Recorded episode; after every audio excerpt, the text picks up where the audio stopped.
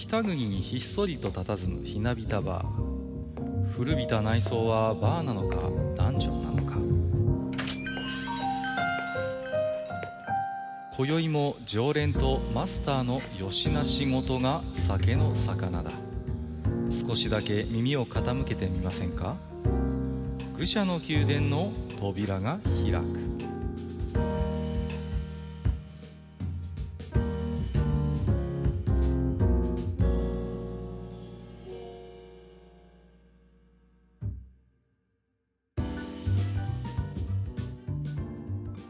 やいや、マスター、寒くなったね。今日も来ましたよ。そんなことよりゴブリンだ。相変わらず、ゴブスレにハマってる、えー、模様のマスターですけれども、えー、はい何ですか？まあね、えーと、今日はね、また、えー、愚者級ファミリーからね、あの、大人気、あの、ポッドキャスターのあの方をですね、もう、交渉に交渉を重ねてですね、今日お呼びしておりますので、えー、早速ですね、えーご紹介したいと思うんですけれども、えーと、ポッドキャスト、おいらぬ遠慮と予防線からお越しいただきました、にごりさんです。こんばんは。マスター、室蘭焼き鳥。なんだ、ゴブリンではないのか。ななんだこのくだりは何なんだあの、まあ、にごりさんね、あの、ツイッターでもご報告されてましたけど、少しこう、何ですか？北国の方を旅行して回ってたということで。そうなんですよ。うんうんこっちには来やがんねえでさ。そうなんですよ。あのね、いろいろあってね、いろいろありすぎて、あの、まあ、本当にカッカにはもう本当にニアミスぐらいのいやいや、近さにいたんですよ本当に。ね、そうですよね。水臭いなと思ってたんで。でですし、まあ、あの、さすがにね、東、さらにね、行こうと思ってもね、なかなかちょっと勇気が、まあ無理だよな。まあね、北海道、やっぱ疲労ございますからね。まあ、何ですか？えー、最近のね、ニュースなんか見てますと、ちょうど今日ですか？あのね、えっ、と、コウノトリがですね、えー大気圏に、えー再突入を果たして、えー無事にミッションを完了しましたなんていうニュースがまあ入ってましたけど、マスター。あのーはい僕はあんまり詳しくないんですけど、あの、うんコウノトリっていうやつは、あれは補給、補給機になるんですか？そうです。あの、赤ちゃんを運んでくるね。いやいやいや、違う違う違う。それは僕だってわかりますよ。なるほど、補給機ね。そうじゃなくて、はいはいいやいや、あのー、えっ、と、あれはま、あれですか。あの、宇宙ステーションに対してこういろいろと補給をこうするというような、そういうはい。あの、ISS と呼ばれるね、うんあの、国際宇宙ステーションがありまして、はいはい。まあそこに、あの、物資を運ぶ無人コンテナと考えてもらえばうーん、なるほど、ね。わかりやすいかなと。はあ、はあはあはい。これはあれですか？日本のまあ名前がついてるってことは、えっ、と、今回はもちろんまあ、日本がこれを用意して打ち上げたっていうことなんでしょうけれども。あのですね、うん。えー、まあ ISS に荷物を運ぶ、いわゆる補給機と言われるものは、えー、各国用意してるんですよ。もちろんそうなんでしょうね。うん。うん。で、スペース X が上げるもの、まあドラゴンっていうものとか。あーあとはまあロシアの上げるものとか、うんうん。あとはまあ日本の上げるもの。まあ当然ね、日本も ISS 参加してますから、はい。まあそういうのもあるんでしょう。まあね、他の国に荷物運ぶのは全部お願いとは言えないじゃないでなすか。かなかね。はいはいはいはい。うん。で、まあ、あの H2B というロケットにくっつけましてね、まあうん打ち上げると。うん。で、その各国が用意している補給機の中でも、確かね、コウノトリはね、あの、ペイロード、つまり積み荷が大きい方の補給機なんですよね。あ、そうなんですね。うん。うん。で、余圧ブロックと、それから余圧されてないブロックっていうのがそれぞれあって、うん。あの、要はね、あの、外と通通のところと、はい。で、そ外に通通のところはほら、宇宙ステーションの外側にそのままつける部品とかうん、うんうん。そういうものを乗せてって、はいで、余圧部、つまりね、あの、ちゃんと1気圧、あと温度も、まあ、20度くらいに保たれてるところには食料品とか水とか、まあ、書類とかね、まあ、いろいろあると思うんですよ。き機械とかねあ。そういうのを積んで打ち上げる。そういう、まあ、なんて言うんですか、二重構造っていうか、そういうエリアが分かれてるんですね。へえ、面白いな。うん。で、あのーまあ、まあ、飛んでって、どうん。えー ISS の近くまでは、まあ自動でというかね、はい。あの、まあ、コウノトリ本体が飛んでって、うん、えードッキングは、あの、ISS のロボットアームで掴んでもらって、で、ロボットアームでガッチャンコするっていう、へーなはいるほどね。そういう補給機ですね。そうか。まあ、はいこれが大気圏にまあ今日突入したっていうことだから、まあ、はいもちろんコントリ自身はもう燃え尽きてしまうわけですよね。そうですね。うん。あの、ゴミを、要は ISS で出るゴミとか不要品を最後積んで、はい。まあ、下ろすんですけどう、んうん、で、それはまあ処分ということで大気圏の突入の時に全部燃やしてしまうと。はあ、はあはあ、なるほど。はい。何も残らないんですか？今回、そうやって戻ってきて。まあ、大半は燃え尽きると言われてますよね。ああ、なるほどね。そうなんですね。まあ多少ね、なんかかけらぐらいは落ちてくるのかもしれませんけど、まあそれはね、当然、あの、人の住んでるようなところには落ちないように、海に落ちるようにっていう制御はして落としてるはずですね。なるほど。そうですか。まあどうですか？こんな話ですけど、にごりさん。ね。はなかなか。い。いや、この話を聞いたときにですようん、うん。あの僕はもうつい先日、あの、映画ベノムを見てきまして、出ました。ベノム。うんはいはいはい。マーベル。まさにね、あの、こういう、まあ、全然ね、全く同じじゃないんですけども、うん。あの、似たような感じでですね、まあ、か宇宙からの回収物みたいな、うんうんうん。えーああいったものが、えーまああの、とんでもないことになるっていう映画だったので、へえ、なるほどね。まあ、でもよく、よくあの、モチーフとしてね、まあ、エイリアンもそうですけど、こういうあの、うん補給機みたいなのにこうくっついてくるっていうのは、よくありますよね、なんかね、こまあそうですねう。。うん、一つのね、パターンとして。どうですか？ベノムちょっと気になってるんだけど、楽しめました？かニゴリさんは。個人的にはもう楽しめましたね。うんはい。まあ、あの、皆さん見られた方いらっしゃると思いますけど、まあ、見られた方は前半と後半で、あの、好き嫌いが だいぶはっきり分かれてしまう映画という、なるほどね。あるんですけど、まあ、ね、マーベルのね、ヒーローもの、まあ、どっちかっていうとヴィランに近いうんものですけども、それでもまあ、えーヒーロー寄りの方の話なので、はあ、なるほどね。はいうんうん。それだとね、きまあ、なかなか話も、えー単純明快で面白いので、うん。はい。あのーまあ、恐れずに見ていただければなと思いますけど。ベノムっていうと、まあ、なん、なんて言うんですかね。非常に私みたいに昔ね、アメコミを好きで読んでた人間からすると、まあ、非常になんていうか、懐かしい匂いのするというかね。割とこうんう、クラシカルなキャラクターっていうイメージも正直持ってるんですよね。こうんうん。う。うん。デザインなんかも正直そんなに垢抜けてないじゃないですか、ベノムって。うん、そうですね。それに、ほら、スパイダーマンもそうでしたけど、ほら、あの、もともと、ね、いろいろ紆余曲折あって、ソニーさんの持ち物になってね。うん。はい。まあ今回もあれなんでしょ？あの、ソニーの方の絡みで出てるんでしょ、多分、今回。そうですね、コロンビアの。コロンビアで出てるんだよね。はい。うん。だから、ほら、ね以前はさ、ほら、あのーうんソニーさんがスパイダーマン持ってる時は割とマーベルが遠慮しててさ、ね、こう出せなかったんだけど、まあそれが少し解禁になってね。うんうんうん。で、まあスパイダーマンが、まあ出せるようになって、で、まあ今回もベノムってことなんだけど、まあ正直、非常にクラシカルなスタイルの匂いがまだ残ってる。まあ洗練されたね、デザインはもちろん、今の映画ですくなってるんだけども、こういう映画がでも今、こうやって出てくるっていうのは、個人的にはね、非常にこう、アメコミの、なんていうか、アメコミたる雰囲気というか、そういうものが非常にこう、普及してきてね。うんうん。うんうん。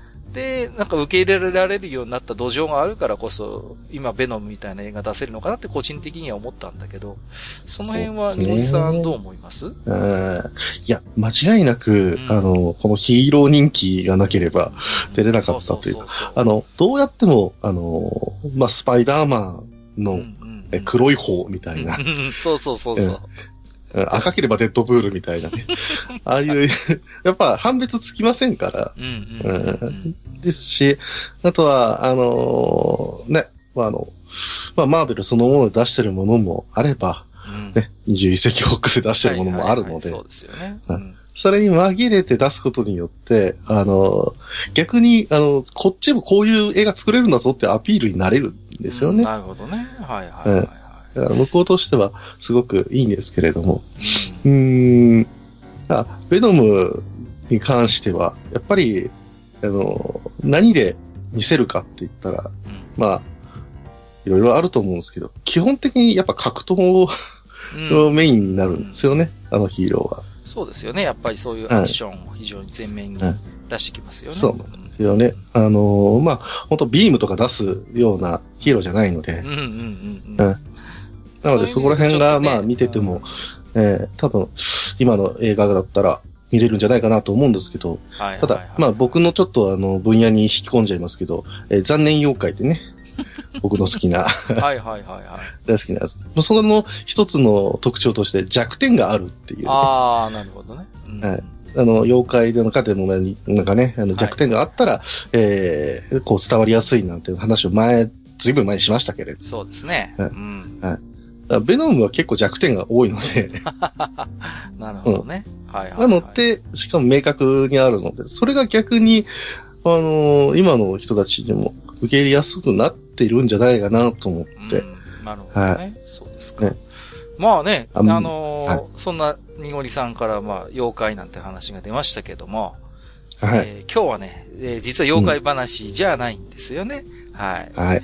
ごめんなさい。えーいやいや、本当にね、残念がってる方もいらっしゃるかもしれませんけども、えー今日はですね、予告しておりましたように、まあ今やね、えー、にごりさんといえば、まあ妖怪に並んで、まあ VR というところもね、非常に、まああの、関心が強くてですね、まあご自身でもいろいろ活動されているようなんですけれども、まあマスターも私もね、最近の VR 事情なんてのはとんと疎いもんですから、ね、まあ勝手にマスター巻き込んじゃってますけども、あのー まあにごりさんにね、いろいろ最新のね、VR 事情をお伺いしつつですね、えー私どもおじさんのね、素朴な疑問も解決してもらおうなんていうね、そんな虫のいいことを考えておりますので、えー本日もマスター、そしてにごりさん、どうぞよろしくお願いいたします。よろしくお願いします。よろしくお願いします。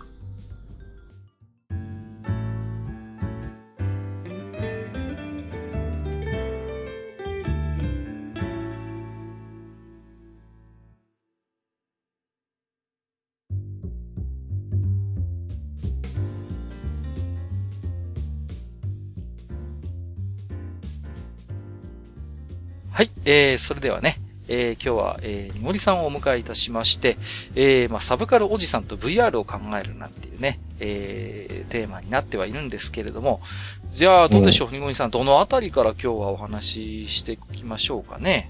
そうなんですね。えっとね、もうね、とりあえず VR ってなったら、うん。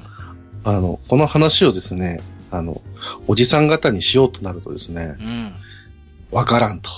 いやー、あのね、マスターもそうだと思うんですけど、あのーいわゆるね、VR、バーチャルリアリティっていう言葉自体は、もうね、ずいぶん昔から言ってたんですよ、これは。うんうんうんううん。ん。そんなに新しい言葉じゃないですよ、本当に。もう、僕が、それこそアミーガとか、アミーガが確かバーチャルリアリティとか普通に打ち出してたと思うし、もうそれぐらいの時代から単語自体はあったんだよね、バーチャルとかさ。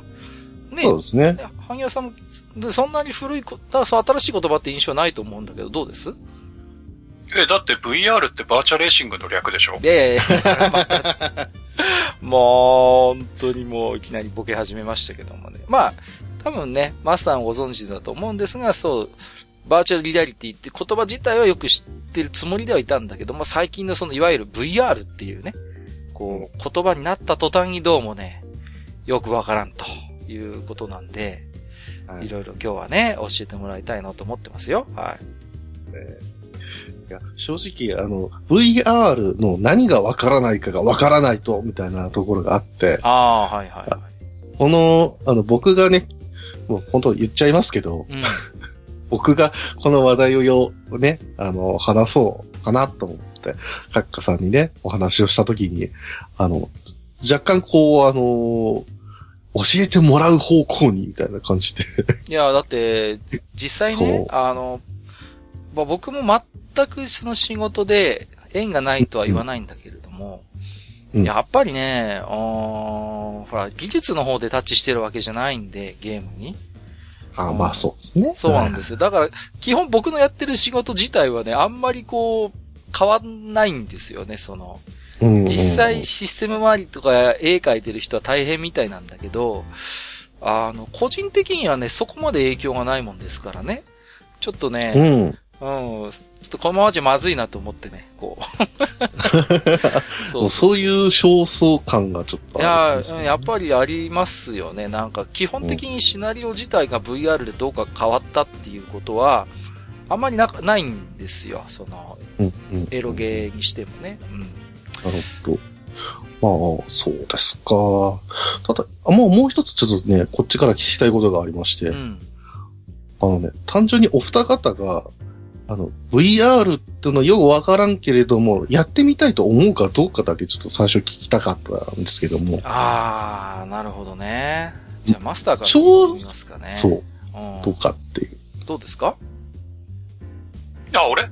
まあ、そうですよ。もう、うん。もうお願いしますよ。いや、あのーなんていうの？その、あの、ゴーグルつけてやるっていう、いわゆる今のうん VR っていうものはいは、いや、面白そうだなと思うんだけれども、はいはいはい。じゃあ自分で買ってやろうかっていうと、そこまでは正直いかないかな。なるほう。ど。うんんうん。そのレベルですね。あの、どっかでできるんだったら、まあちょっとつけてやってはみたいなと思うけれども。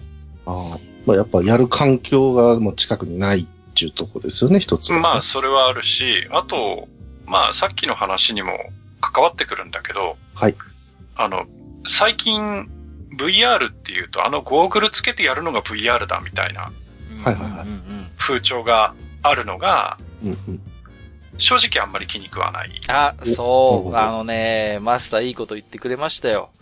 うんそこらね、僕もあるんですよ。うん。もはいはいうはい。VR イコール、例えば PSVR みたいな、ああいうゴーグルタイプっていう、今、もうなんか、割と、そういう人多いんじゃないですか？そういう VR イコールあの、ゴーグルつけてみたいな。でうんうんうんそれって、でも、イコールじゃないよねっていうことは僕ももっと思ってるんですよ。だってさ、うん。それこそさっぱり流行んなかったけど、うん。あの、セカンドライフだって VR だったはずなんですよ。はいはいはい、うん懐かしいですね。いろんな企業が参加したりしてね。うんうん。あとはほら、あの、まあ、持ってないですけど、うん。あの、PS3、プレイステーション3のね、うん。うん。あの、いわゆる褒めはるかという、あのキャラクターを生み出したあの、プレイステーション3のあのワールドだって VR じゃなはいいですか。はいはい。はいはいはい。そうですよ。ね。うんうんゴーグルなくたって楽しめるじゃないですか、あの気持ち悪いはるかを。うん。そうまあで、すね。うんそこ。いや、だから、もっとバーチャルリアリティっていう言葉は、いろんな、その、システムとか、あるいはうんうん考え方も含めて、包含した大きな概念だっていう認識を持ってたんだけれども、どうも、なんですかね、VR 元年だって言って、こう、ね、ゴーグルだ、ゴーグルだって言って、うんうん。なってるじゃないですか。それがやっぱり僕も、あの、素直には結びつかない。自分の中でね。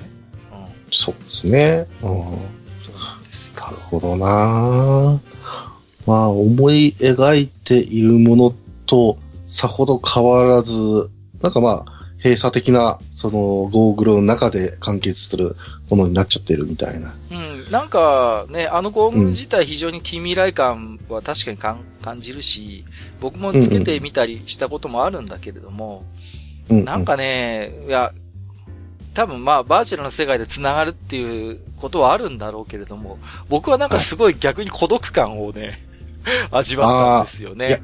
それはね、あの、VR やってる人の中でもかなり感じてる方いらっしゃいますね。なんかね、すごい世界かはらい。隔絶された感じがして、うん。うん。技術の進化に驚くと同時に、なんかすごい赤量感を感じたんですよ。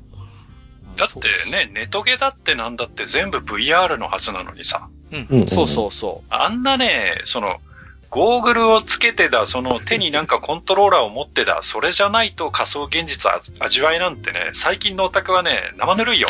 う。始まったよ、ほら。始まった。マスターが一石ぶち始めましたけど。いや、やでもね、一理あるんですよ、マスターの言うことはなる。ほど。うん、うん、ううんん。だから、非常になんか VR の定義が、んなんともか非常に限定的になってしまって、これこそが VR だって言われると、いや、本来思考してたのはそういうものじゃないでしょうと。もっともっと、うんうんうんあの、大きくて広い概念だったはずなのに、なんかすごい歪小化しちゃってるうん。まあもちろんね、ね盛り上がってる、はその、魅力もなんとなくわかるんだけれども、うんうんなんかやっぱりね、おじさんとしてはね、どうしても違和感がある。はい。なるほど。いや、いいですね。皆さん、これが愚者の宮殿ですよ。老害ポッドキャスト。はい。はい。ということで、ジョージ聞いてる？ということで。いやいやいや。はい。いや、いや、本当にね、あの、これが聞きたかったんですよ、まずね。本当に。はいははい。まあ、僕らの世代からすれば、これが VR だっていうものを結構受け入れてるものもあるんですけど、い。それ以前のやっぱ VR っていう概念をちゃんと引き継いでの VR なのかっていうところは、非常にやっぱおじさんたちって、まあね、おじ言っちゃってますけども、失礼ながらね。まあ、前の世代の方々が、えーそういうふうに思ってるんだなっていうのをひかなりひしひしと感じつつ、うんほいでもまだゴーグルからは、えーなかなか離れられない。はい。はい。これはね、もうね、しょうがないというかですね。うんむしろ、その限定的であるからこそ、そこで技術が発展してる部分って若干あるんですよね。まあ、そ、それはそうでしょうね。まあ、そうやって、なんていうのかな、非常にデバイスを限定的なものにしているからこそ、うん実現可能性が上がったっていうことは、そうなんですよまあ、事実ジ。ャンルだと思うんだよなその辺はさ。うんうんうん。だから、例えば、まあそれこそ、えっ、と、もう20年以上前の話をするけれども、はい。あの、まあゲーセンでね、うん。それこそ、えっ、と、みんなが、えっ、と、ストリートファイター2の前後くらいだったかな、うんそれよりもうちょっと前かな？まあそういうゲームをね、みんなでやってる頃ですよ。やれグラディウスだとかね。うんうん。やってる頃ですよ。はい。その頃にナムコが出したウィニングランっていうゲームがあるのね。井村、はい。はい。で、これって、あの、いわゆる、あの、えーポリゴナイザーって名付けてたんだけど、うんうん要は、その、ポリゴンで、3D で、えー描画をしてて、で、そのコックピットに乗り込んだら、その前のモニターにはポリゴンで書かれてる背景と車が出てて、その、えー 3D 空間を車で走れると。で、続編の鈴鹿、えーウィニングランの鈴鹿グランプリとかなんとかっていうやつだと、まさにあの鈴鹿のサーキットを走れるっていうものが出てたのね。それがもう20年以上前ですよ。うんうんうんうん。でも、それって我々にしてみると、うんあ、鈴鹿の S 字ってこんなに難しいんだっていうのがうん、体感できたっていうのはもうその頃からあるのね。うんうんうんうん。うん。で、それこそまさに、こう、僕らにとっては最初の VR との出会いだったんですよね。うんうんうん。うん。だから、別にそういうドライブゲームとかであれば、別にゴーグルなくたって VR は楽しめるんですよ。うんうんうんうん。うん。うんだから、やっぱりね、その、えっ、と、表現したいものとか、うんジャンルとか、そういうものによって、ゴーグルのいるいらないっていうのがあるので、まあ、ちょっと蒸し返す話になるけど、はいはいはい。ゴーグルありきであってこそ VR っていうのは、いや、それは違うでと。うんうんうん。はい。そんなところです。はい。うん。ね今日の僕の仕事、これで終わりでいいでしょうか？ダメだよ。ダメだよ。熱いものが感じましたけれどね。いや、でもね、はいあのーそうですよ。だから、ゴゴーグルありきの VR っていうのは、やっぱり、ね、ちょっと、うんおかしなことになっていて、私なんかよくバーチャルリアリティっていうとね、うんパソコンのよくね、パンフレットにもう踊り文句として載ってたのよね。もうん。う、これからの新しいパソコンはもうバーチャルリアリティの時代ですっていう、もう、うんでも、まあですよ。9821とかの時代ですよ。あの、まだね。うんいやほうほうほうほう。だからあれなんだよ、ゴーグルつけての VR っていうのは、VR の中の、そうそうそう。そそういう、なんていうの、ゴーグルプレイみたいな、Google プレイじゃなくて、一つの、うん、ゴーグルプレイみたいな、そうそう、一つのカテゴリーだと形なんですよ。うん。一ジャンルだよ。一ジャンルであって、そうんうん。う。だから、ね、なんかこう、ゴーグルがもう VR のすべてみたいなのはもう、おかしな話であって。ねえうんうんだからネトゲでネカマと結婚するのだって VR なんですか？そうそう、それだって VR よ。本当に。あの、ウルティマオンラインで売春宿経営するのってバーチャルリアリティですよ。うんうんうんうん。はいはいはいはい。確かにそうですよね。だから、さっきね、羽山さんが言った時にも、今の若者ワッチュの話もありましたけど、確かに想像力みたいなところでの補完じゃないですけれど、そこに没入感、没入感を得られる、むしろ得るためのこの努力っていうのは確かに、まあ、この時代ではしてなさそうな気がしますいやよね。、その辺はね、やっぱりあの、はい。いわゆるデジタルディバイドっていうのが明確にあって、ああ、はいはい。あのーまあ、僕とか、まあ、閣下とかみたいな、そのね、もう今もうカビ生えてて腐りかけてるようなオタクっていうのは、はいはい。そのゲームとかコンピューターに触れ触れた時って、基本的な画面って二次元だったわけですよ。平面だったわけです。そうそうそう。だけど、今の子供たちって、ね、例えば、はい、ゲーム、生まれて初めてじゃあゲームに触れましたっていうのがマイクラだったりするわけよね。うん、そうですね。だから、もうその時点でゲームの世界が 3D の世界になってしまっている。まあ確かに。はい。だから、その VR 仮想現実と言われた時に、うんどこにその、なんていうの、未来性みたいなものを感じるかっていうのを突き詰めていくと、あの、我々みたいなおじさんっていうのは、しょぼいものでも十分 VR を感じてしまうわけですよ。うんうんうんうん。だけど、若い人っていうのは、ネイティブにもう 3D の世界が当たり前で育ってきているので、そこはもう僕らとの世代の断絶があるので、うんうんうん。だから、やっぱり、その、いや、ゴーグルもかけないで、ただ 3D の空間に放り出されただけで何が VR なのっていうのが若い人から言葉として出てくるのは、それはそれで理解ができるんですよ。うんうんうん。まあ、その、マスターのおっしゃってることっていうのはね、その、うん VR っていうのが、あの、じゃあ与えられるものかっていう言われると、必ずしもそうではないだろうってところがあるわけですよね。うんうん。VR っていうのはもう完全な受かみ受け身の状態で、すべて1から10まで先方がお膳立てをしてくれる世界っていう感覚だとするならば、ちょっと我々の思っている VR とは違っていてね。うん僕らっていうのはそういう今マスターが言ったようなそういう平面的な情報とか限られた情報の中でもそこをね自分の中の想像力とかで十分に補って没入感を楽しむことができた世代なんですよ。うんう。うんん。だから今でも VR って言った時に、完全受け身のものっていう認識を持ってる人は少ないと思うんですね。やっぱり自分たちからもやっぱりそこに没入するべく、こう、はいろいろとね、アプローチをかけていって、まあむしろそうやってこう相互作用の中で一つそういう仮想現実っていうのを作っていくっていうイメージを持ってる人が、もしかしたら僕らの世代は割合として多いかもしれない。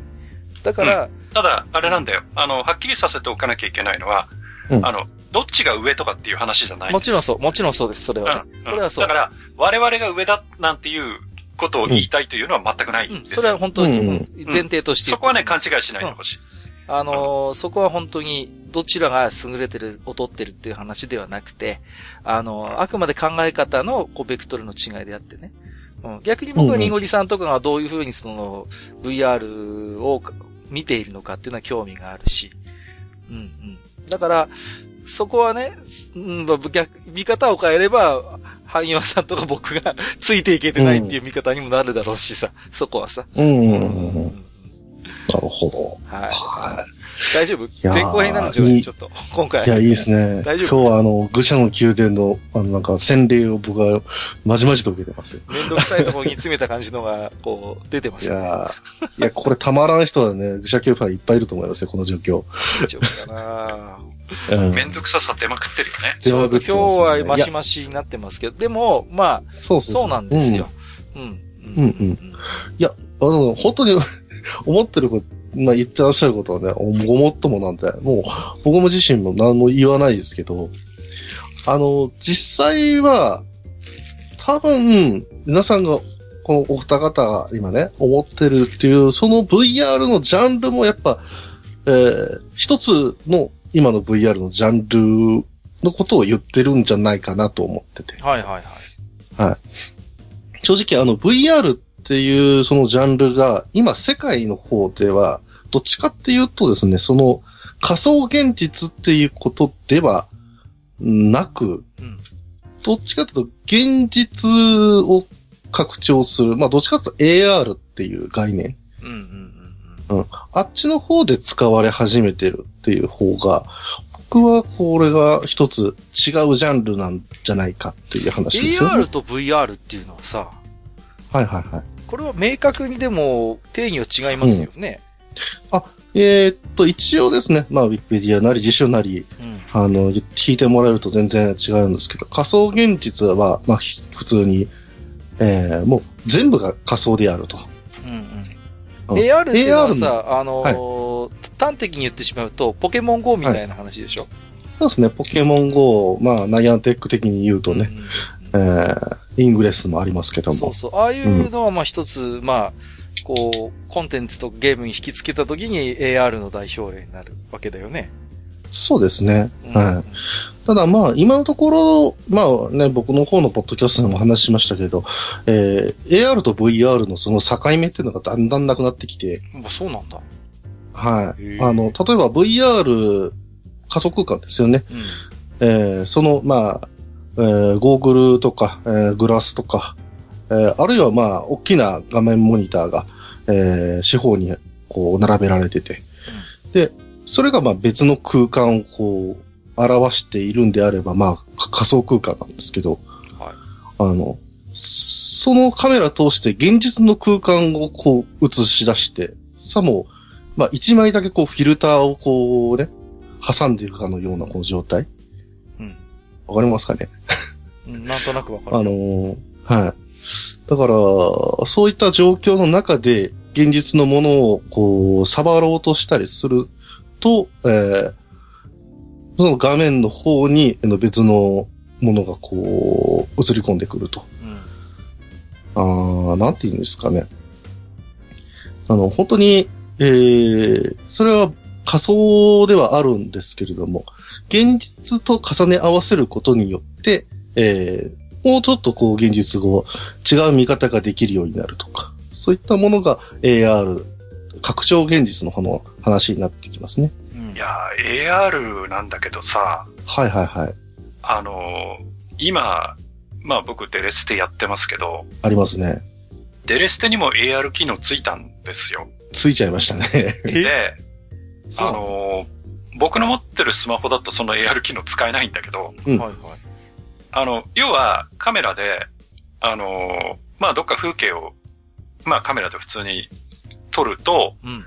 そこに、要は、デレステのキャラクターを表示することができるんですよ、その風景の中に。ラブプラスじゃないですか。そうそう。だから、例えば自分の部屋の中に、それこそ、楓さんとかをこう表示させることができるわけですよ。へはえ。ただ、あの、はっきり言いますけど、うん。それの何が面白いの？っていう。ま あ、そこはね、始まったよ、こそれ。こはね。だって、デレステのあの世界の中にいるからこそ、あの人たちは輝いてるわけですよ。まあまあ、そういう考えもあるでしょうね。うん。それをリアルの、例えば汚ね自分の部屋に連れてきて何が楽しいんだっていう。いや、でも、どうですかね。ただうん表示するだけなのよ。そうですね。まあそこはでも、まあせいぜいちょっとしたアクションさせるだけ。うんうん、うん。まあ楽しみ方のいろいろな違いがあるでしょうけど。でで、で、それのスクショを撮るぐらいしかないんですよ、正直ない今のところ。ですね。うん。録画したりね。うんいろいろありますけど。マスターの言ってることも一理あるのね。その、いわゆるアイドルマスターの、まあ、アイドルたちがいる世界っていうのは非常に丁寧に作り込まれていて、魅力もあってね。非常にそれ自体が完成度の高いものとしてあるわけですよ。うん。わざわざだからその世界から、ね、キャラクターだけ、ね、取り出してきて、現実にポッとこう表示させるっていうことに何の魅力も感じないっていうマスターみたいな人はやっぱ一定数いると思うんだよね。うんうんうん。まあその一方でやっぱキャラクターの魅力そのものにフューチャーしてる人なんかだと、もしかしたら嬉しいなって思う人もいるかもしれないし。まあ僕の場合はね、自分のスマホで使えないから負け惜しみ言ってるだけですけど。いや、まあ、あのーね、そういうのもあるかもしれませんけれど、まあ、そうですね。だから、まあ、そういう意味で言うと、なんだろうね。AR 自体も、それこそいろんな機能とリンクするようになってきて、そんな特別なものでは確かになくなってきているのかもしれないね。うん。はい。まあ、そうですね。ちょっと話がね、あの、それちゃったんであれなんですけど、あ、ごめんね。あ、いやいやいやいや、正直そのね、AR の使い方っていうのも、まあ、人に、人がどう使うか次第なんで、正直。まあ当たり前なんですけどね。うん、うん。うんうんうん。でもそういった技術もできるよっていうところ。うん。あれがまあ、あの、個人的には、サイが見せたかったところなんじゃないかなと、思うんですよね。だからまあ、はい。さっきの話に戻ると、じゃあそうすると VR と AR っていうのも実は非常に今接近してるところがあって、はいその境界がちょっと曖昧になってる部分があるのではない。そうですね。まあ、これにさらに MR っていうね、あの、複合現実なんていうものもあったりするので、うんまあもう、あの、それまとめて XR って今言ってますけれど。なんでもありだな。そうです。あの、だから、むしろ本当に何でもありになっちゃったから、ちょっと統一しようやっていうね、その流れもあったりするぐらいなんで、なるほどね。なんか、ブルーレイレ、ブルーレイレコーダーのあの、録画形式みたいね。そうなんですよ。企画あ戦争。ほら、容容量、画質の容量でさ、いろいろ出るじゃん。XR とか、はいはいはい。な何 R とかって出るじゃん。うんありますね。あそうそうそう。あのーだからもうね、今ぐっちゃぐちゃになっちゃってて、あの、それでも加速度が 異常なほどにね、あの伸びちゃってるんで、あれですけど。ただ、えー僕はね、VR、AR、まあ、XR の技術で、あのー本当に主流になってるところっていうのは、あのーまあ、VR の仮想現実空間の中でみんなでワイワイするとか、えーあるいは、その、何ですか、よくある、えー VR ゲームでこうシューティングして、えー、こう勝ったみたいな、あんな感じ。のゲームだけじゃなくって、どっちかっていうと今広がってるのは、えー、職業、お仕事での、こう、補助。ほはい。まあ、そうですね。例えば、ワードを開きますよね。う。うん。あの、マイクロソフトワードを。はいはい。はい。でも、あれって、あの、使い方わからなければね、あの何がどうやっていいかわかんないじゃないですか。うん。でも、あの、AR グラスつけて、えー報告書を作りたいっていうふうに入力すれば、えー報告書の作り方を、えー別の窓口でこう、やってくれると。はいはいはい。はい。あるいはもう、あーホームセンター行って、棚を作りたいんだと。たら、えーそこからもう、あの、材料とかがどこにあるっていうのをこう、えー南蛮通路のどこにあると。でこれとこれとこれを買ってくれと。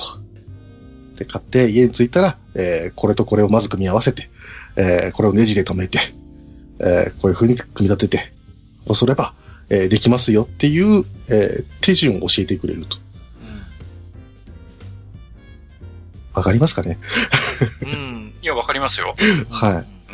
だから、逆に、そっちの方が今主流になってきてるんですよ。あのー自分の仕事に関係することにちょっと寄せていくと、はいあの、設計の現場は VR がどんどん入ってるんですよね。はいはいはい。ほう。うん。というのは、その、いわゆる、あの、CAD で描いた図面だけを見るのよりも、それを、要はポリゴンで構成した 3D のものとして構成しておいて、そこに例えば VR のグラス、ゴーグルをかけて入っていって、例えば建物の場合、間口がこんだけあって屋根がこんだけ高くてっていうのは中に実際に入ってみたら体感できるわけですよ。作る前から。なるほど。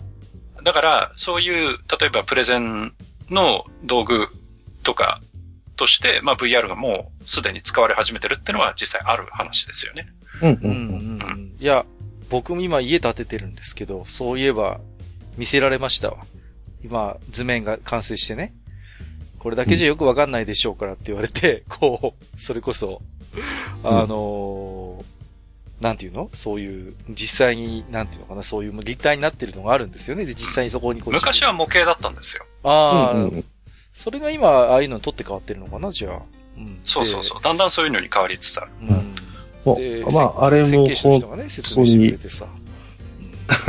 だからね、そういうのがあって、実際その中に空間に入ってみると、うん。うん。例えば広さの感覚とかがわかるから、そうそうそうそう。例えばじゃあここにテーブル置こうよとか、うん。うん例えばソファーを置くにしてもこのぐらいのサイズのがここに置けるよね、うんとかっていうのができるので、うん。そうですね。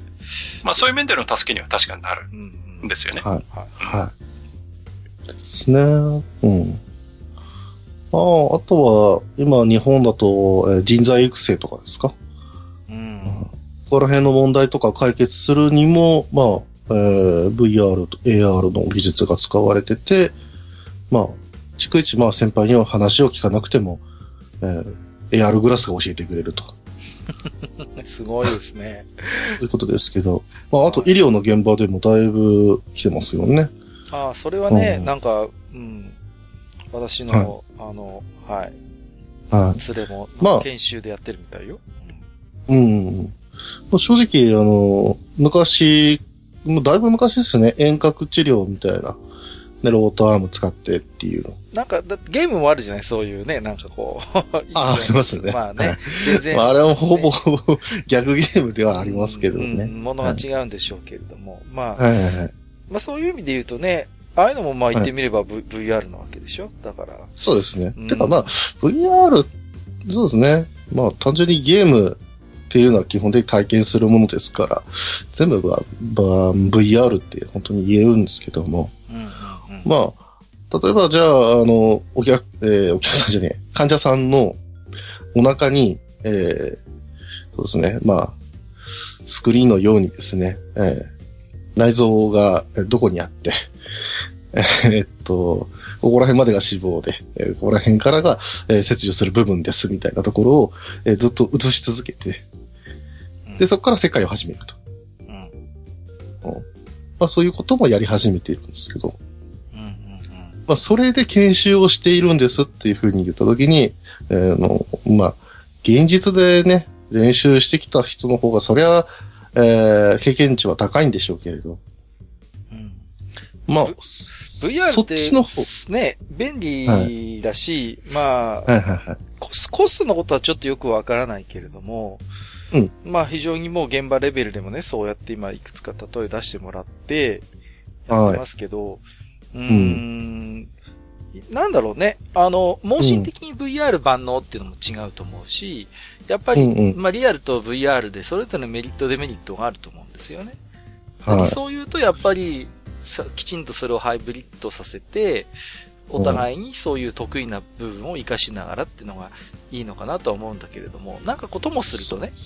ともするとこう、全部 VR にしてしまって、現実でいいでしょみたいな、こうね、そうなんですよ。うん、ことがない、なきはにしもあらずというか。そうなんですよね。うん正直、あの、ちょっと、僕が今回取り上げていきたかったものは一つありましてですね。うんうんこれはあの、皆さんがえーどういうものを想像するかわかりませんし、僕自身はあってもいいし、なくてもいいがどうなんだと思ったサービスなんですけど、あの、まずロボットを旅行先に置きますと。はい。はい。で、えー旅行先というか、まあ旅行したい先に置いて、で、ロボットを、えー遠隔操作してですね、うん。えー360度映像をリアルタイムで、えー 感じながら旅行の下見をするっていう。あ、そうですか。すごいね。おー特に海外でのね、えーものをこうやるという。ドラえもんの秘密道具なんかそんなのあったよね。なんか家に置いてるルームランナーで走ってればなんかそれで外の景色が見えるみたいな。そうですねそん。なのがあった気がしますなるんですけど、ただこれが面白いのが JCB から開発されてるっていうね。そうなんですか。そうなんですよ。だから、実際自分で行くような感覚を体験してもらうことによって、海外とかに行ってみたくさせるという狙いで興味をやってる。まあ掘り起こす。実際に見たらすごいんだろうな行ってみたいなっていう。はい。うん。いや、それだったらパンフレットの一つでも買もらったりね、うん。あの旅行雑誌一つ買って、想像力膨らましてから行った方がいいんじゃないかって、僕は思うんですけど、どうなんだろうね。それ VR で体験して満足しちゃうってことはないのかしらね。そうなんですよ。もういいや。それが一番の問題なんですよ。だから結局 Google マップのあのね、あれで、世の世界のね、あの、観光名所に回って満足しちゃうみたいな。そうそうそうあの感覚と全く同じですし。ただ、そういったものも、あのちょこちょこ増えてきてるんですよね。うん本当にいるのか、これと。うんどうでしょうねその、そやっぱりまだちょっとこう VR 来産みたいな雰囲気、空気ってちょっとどっかありますよね。とりあえず VR やっとけみたいなさ。う。そうなんですよ。今、あの、僕自身もこれ、あの、今日話に来て、あの、お二方の今の VR ってどうなんみたいな話を聞きながらも、あの、この話をしたかったんですよ、本当に。あのいやいや、いや意外です。ちょっとね、いやてっきり今日はね、もう VR はいの伝道師なんて前回紹介しましたけど、みみさんが VR がいかに素晴らしい技術で、こう、ね、いかにそういうもう福音をね、今、は社会にもたらしているのかって話をするかと思いきや、案外、にごりさんも考えてたっていう。そうなんですよ。正直ね、いや、いろんなものがあっていいとは思いますけども、うん。まあ、えー田舎に帰りたくさせるために、田舎での食事風景の360度映像を撮って、えーそれを体験してもらうとか、うん。いるのかと。うん。まあ、これはね、一サービスの一つですけれども、なんかそういうのがすごく増えてきてるので、それ一色単で VR ってなってるんですよ。うん。でもなんか、一方では、ね、あの、渋谷にもできましたけれど、あの、でっかい VR 施設があって、えーゴーグルつけてシューティングするとか、うんそうですね。うん。あるいはまあね、あの、本当に風も、えー吹いてくるし、音もすごいしっていう、えー大規模な空間の中での VR を体験するっていう説もありますし、うんうんうんうん。だから、なんかむしろさ、ゲームとかの方が、なんか割り切ってこう、なんていうのかな、現実の代替物としてそれは与えられているわけじゃないじゃないじゃないですか。やっぱりね。あくまでゲームの世界のリアルを感じてもらう、体験型のエンターテインメントを楽しんでもらうっていうコンセプトで VR を使ってるから、まだそちらの方が非常にわかりやすくて、あまりこう悪意もか、悪意って言うとちょっとあれですけど、感じないんだけど、ただ、一方で、もうビジネスレベルでそういう現実に、と置き換えるような形で、うん。まあ、あの、VR が使われていて、それに対してはやっぱりちょっと、どこまでやれ、やるもんなのか、やれるもんなのか、うん、うん。どこまでやっていいのかっていうところもあるけど、うん、うん。なんかまたそこは分けて考えた方がいいかもしれないね。その、いわゆる V、エンタメゲームジャンルの VR、楽しむための VR とまた違う目的がある VR っていうのはね。そうなんですよ。学習 VR とかの体験 VR とか、まあ、アミューズメント VR みたいな。うんなんかもう別、もう本当 VR がもうそれぞれに溶け込んでいけばいいんじゃないかなと思うんですよね。あなんだろうね VR だからすごいんです、じゃなくて。そうそうそうそう、そこなんですよ。だから、うんそろそろそれから卒業しないといけないんじゃないですか？その、そうそうそうそう VR だからすごいとか、うん。っていうことじゃなくて、じゃあ VR で実現することができるようになったことをどう評価するかっていうやっぱレベルにいかないと、そうなんですようんうんね。最新の、まあ、医療現場ですっていうふうに言えばいいじゃないかっていうことですよね。まあね。だからただこうんうれんはね、まあもうブランドなんで今のね。いや、だからその、どうなんですか？もう、ねは、いにごりさんも VR 非常にね、はいはい。今、はい。いろいろやってますけど、このはい。VR を今そうやって、まあ、楽しんだり、いろいろ使ってる人って、そうん。の、まあまあ、実際にごじさんはね、そういうアバターなんかも持ってね、やってますけど、はいはあのそういう VR ブームみたいなものをどう考えてるんですかね？い。PR ブーム？もう今、ちょっと、今ちょっとし落ち着いてきたかもしれないけど、確実に VR ブームみたいなウェーブがあったじゃないですか。はいはいはい。うんうん。そういうものをどう見ているのかな？あ、いや、まだまだ行くと思いますよ。まだまだ盛り上がる。まだまだガンガン。盛り上がる、盛り上がるというか、そうですね。まあ、20年先までは、まあ、さっきあの僕がいろんなジャンルにも溶け込んでいけばいいって言いましたけれど、もう本当それが、えー、20年ぐらいはかかるんじゃないかなっていうぐらい、うん。もう各ジャンルで今開発が進んでいますので、うん。あの、なんていうんですか。もう、あまりにも多ジャンルにわたっちゃってるので、うん。うん、あまりにもどういう現場とかにもなりますし、うん今ね、例えば iPhone があんまりこう売れなくなってるみたいなニュースあるじゃないですか。はいはいはい。はい。まあ結局はまあ新しくないみたいなところもあったりとかして、なんですけど、まあ例えばこのかける iPhone みたいなものが出たらとするじゃないですか。うん。うんそれはもう VR、AR じゃないですか。だからさっきのさ、その延長線になっちゃう言葉の話じゃないけど、あはいまりにもそのもう VR っていう言葉が包含しているうん意味とか、社会とか世界観みたいなものが、もうあまりにもちょっと多岐に渡りすぎちゃってますよね。そうですね。うんだからみんなあれも VR、これも VR って今言ってるけど、うん本当はもう少し新たな定義づけというか、うん。があってもいいのかなってちょっと話聞いてて思いますよね。なんかこう。だって、もう言葉は同じ VR であっても、もう目的とするものとか、まあ、あの、バックに持ってる世界観みたいなものが全然違うじゃないですか、ジャンルによって。はい。だから、それがもう一緒くたにも VR って言葉で、ぐるっと一つに囲まれるものでももうないんだろうなって思うんですよ。まあ、うんうん。ね、ただまあみんなわかりやすくて便利だから、みんな VR、VR、VR って言っちゃってるけど、本来そうじゃないんだろうなっていう気がしますよね、なんかね。そうなんですようね。ん。うん。まあ、これからね、多分、どっちかっていうと AR の方が皆さんには身近になっていくとは思いますけど、はいはいはいはい。あの、ある日多分 VR ゴーグルとか、グラスをこう、多分渡される日が来ると思うんですよ。遅かれ早かれ。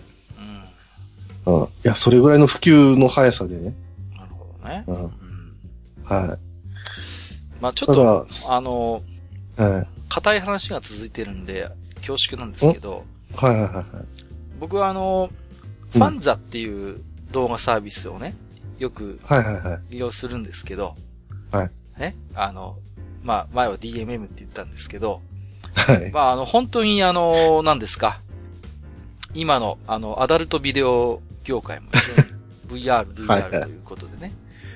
はい、ありますね。ね、あの、大体ね、今人気ランキングなんか見ると本当 VR がバーッと並ぶんですけど、うん。あ、のですね、あの、うん非常にこれはね、あの、言いたいんですけど、まだまだね、あの、発展途中ですね、あの VR アダルトビデオはね。そうですね。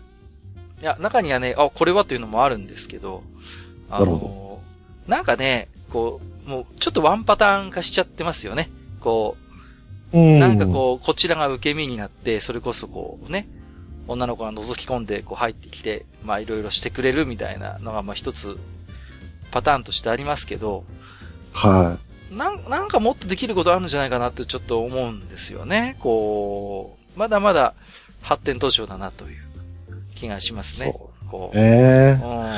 あの、あ大体こう自分が何か受け身でなんかされるってパターンなんですよ。VR のああいうやつって。そう、そうじゃなくて、あの、せっかく VR なんだから、こう、覗いてもいいと思うんですよ。ー、ほ覗くっていう。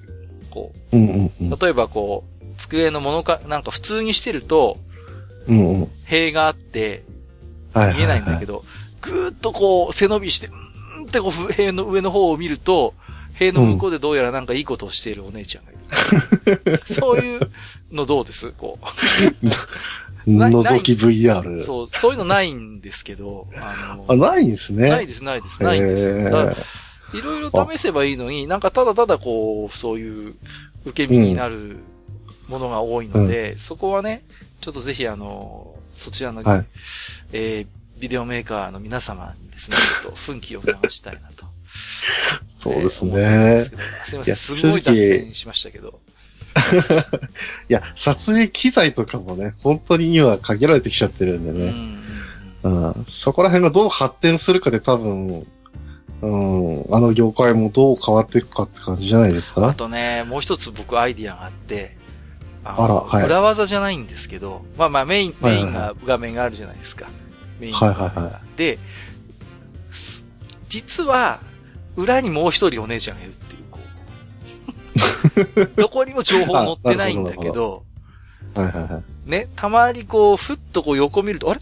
なんか後ろにももう一人、あれ？みたいな、そういう隠れキャラみたいな子がいてもいいのかなって、こう、ああ。自分からちょっと探索して、お宝を探すみたいな、そういう、そう、なるほどね。そういうのがあってもいいんじゃないかなと思うんですけど、ああ、なるほどただね。ただね姉としてるところを見ている妹が実はいるみたいな、ね。そうそう、そうなのよ。そういうやつ、そういうやつ。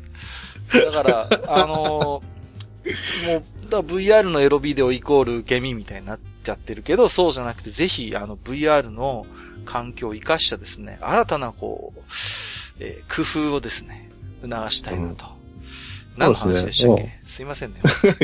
いや、もうこれはもう閣下の趣味というか、もう職業病が出てる感じですからね。いや、だからそういうさ、だから、VR っていうのはそういう意味で、今の話で言うと VR ってやっぱツールじゃないですか。言ってみれば。はいはいはい。うんうんで、新しいツールが出てきたっていうことは、新しいいろいろそこに工夫が生まれる余地があるっていうことと僕はイコールだと思ってるんですよ。うん、うん。ゲームにしても、まあ、ビデオにしてもそうなんですけど、だから、あのーちょっと今、寂しいなと思うのはもう VR のそういうエロビデオイコールなんかそういうものってなっちゃってるんだけど、いや、もっともっと遊,、遊べるじゃんっていう、あのー思うんですね。で、うんうん昔のエロゲーもそうで、いわゆるもうエロの名のもとにいろんなもうはちゃめちゃなことができたんですよ、シナリオでも。とにかくエロが入っていれば許容されたみたいな、そういう時代が昔ありましてね。その頃は、もう、それを良きことにですね、非常にこう、もうあの手この手でいい意味でも悪い意味でも悪ふざけができた。その中で新たなシナリオの表現が生まれてきたり、新たなジャンルがエロゲの中から生まれてきたりしたっていう、やっぱ歴史があるんですね。うんうんうん。だからやっぱエロっていうのは、本来そういう先陣を切って、そういうこう、ジャンルというか、あの、表現の幅を切り開いていくっていう、やっぱり使命があると思うんです。う。うんん。だから僕は今こういうことを言ってましてね。うん、う。うんんうんだからやっぱそういう、うん時に、やっぱ先陣切るのがエロなんですよ。もうんねもうずいぶん昔に話をしましたけど、ビデオデッキだってそうですよね。うん。うん。ベータマックスと戦争があって、まあ、VHS が勝つんだけれども。う。ん。まあ、そういう、まあ、これはね、あの、あくまで今の話はハード面の話だけれども、うん、うんハード面、ソフト面、どちらでもね、あの、そうやって、エロが牽引して切り開く世界ってやっぱあると僕は信じてるので、そうですね。ぜひと。も、新たなはい VR エロ動画待ってますということで。そうですね。まあ、確かにね、あの、映像を流すだけっていうのもね。うん、そうなんですよ。だからうんうん。は単単になんか魚眼レンズみたいなさ、ちょっとこう、ねうん、普通の映像とは違う感じで、うんただただエロビデオが流れるっていうのはちょっと寂い。しいじゃないですか。うんうんただ、今多分、そうですね、まあ、皆さん分かってると思うんですけど、その VR エロ動画が流行ってるのは、本当皆さんが今、まあ、今のエロ動画にこう飽きちゃってるからっていうところがそうなんだ。だから今は、一番強いんですよね。単なる一つの一ジャンルになっちゃってるわけよ。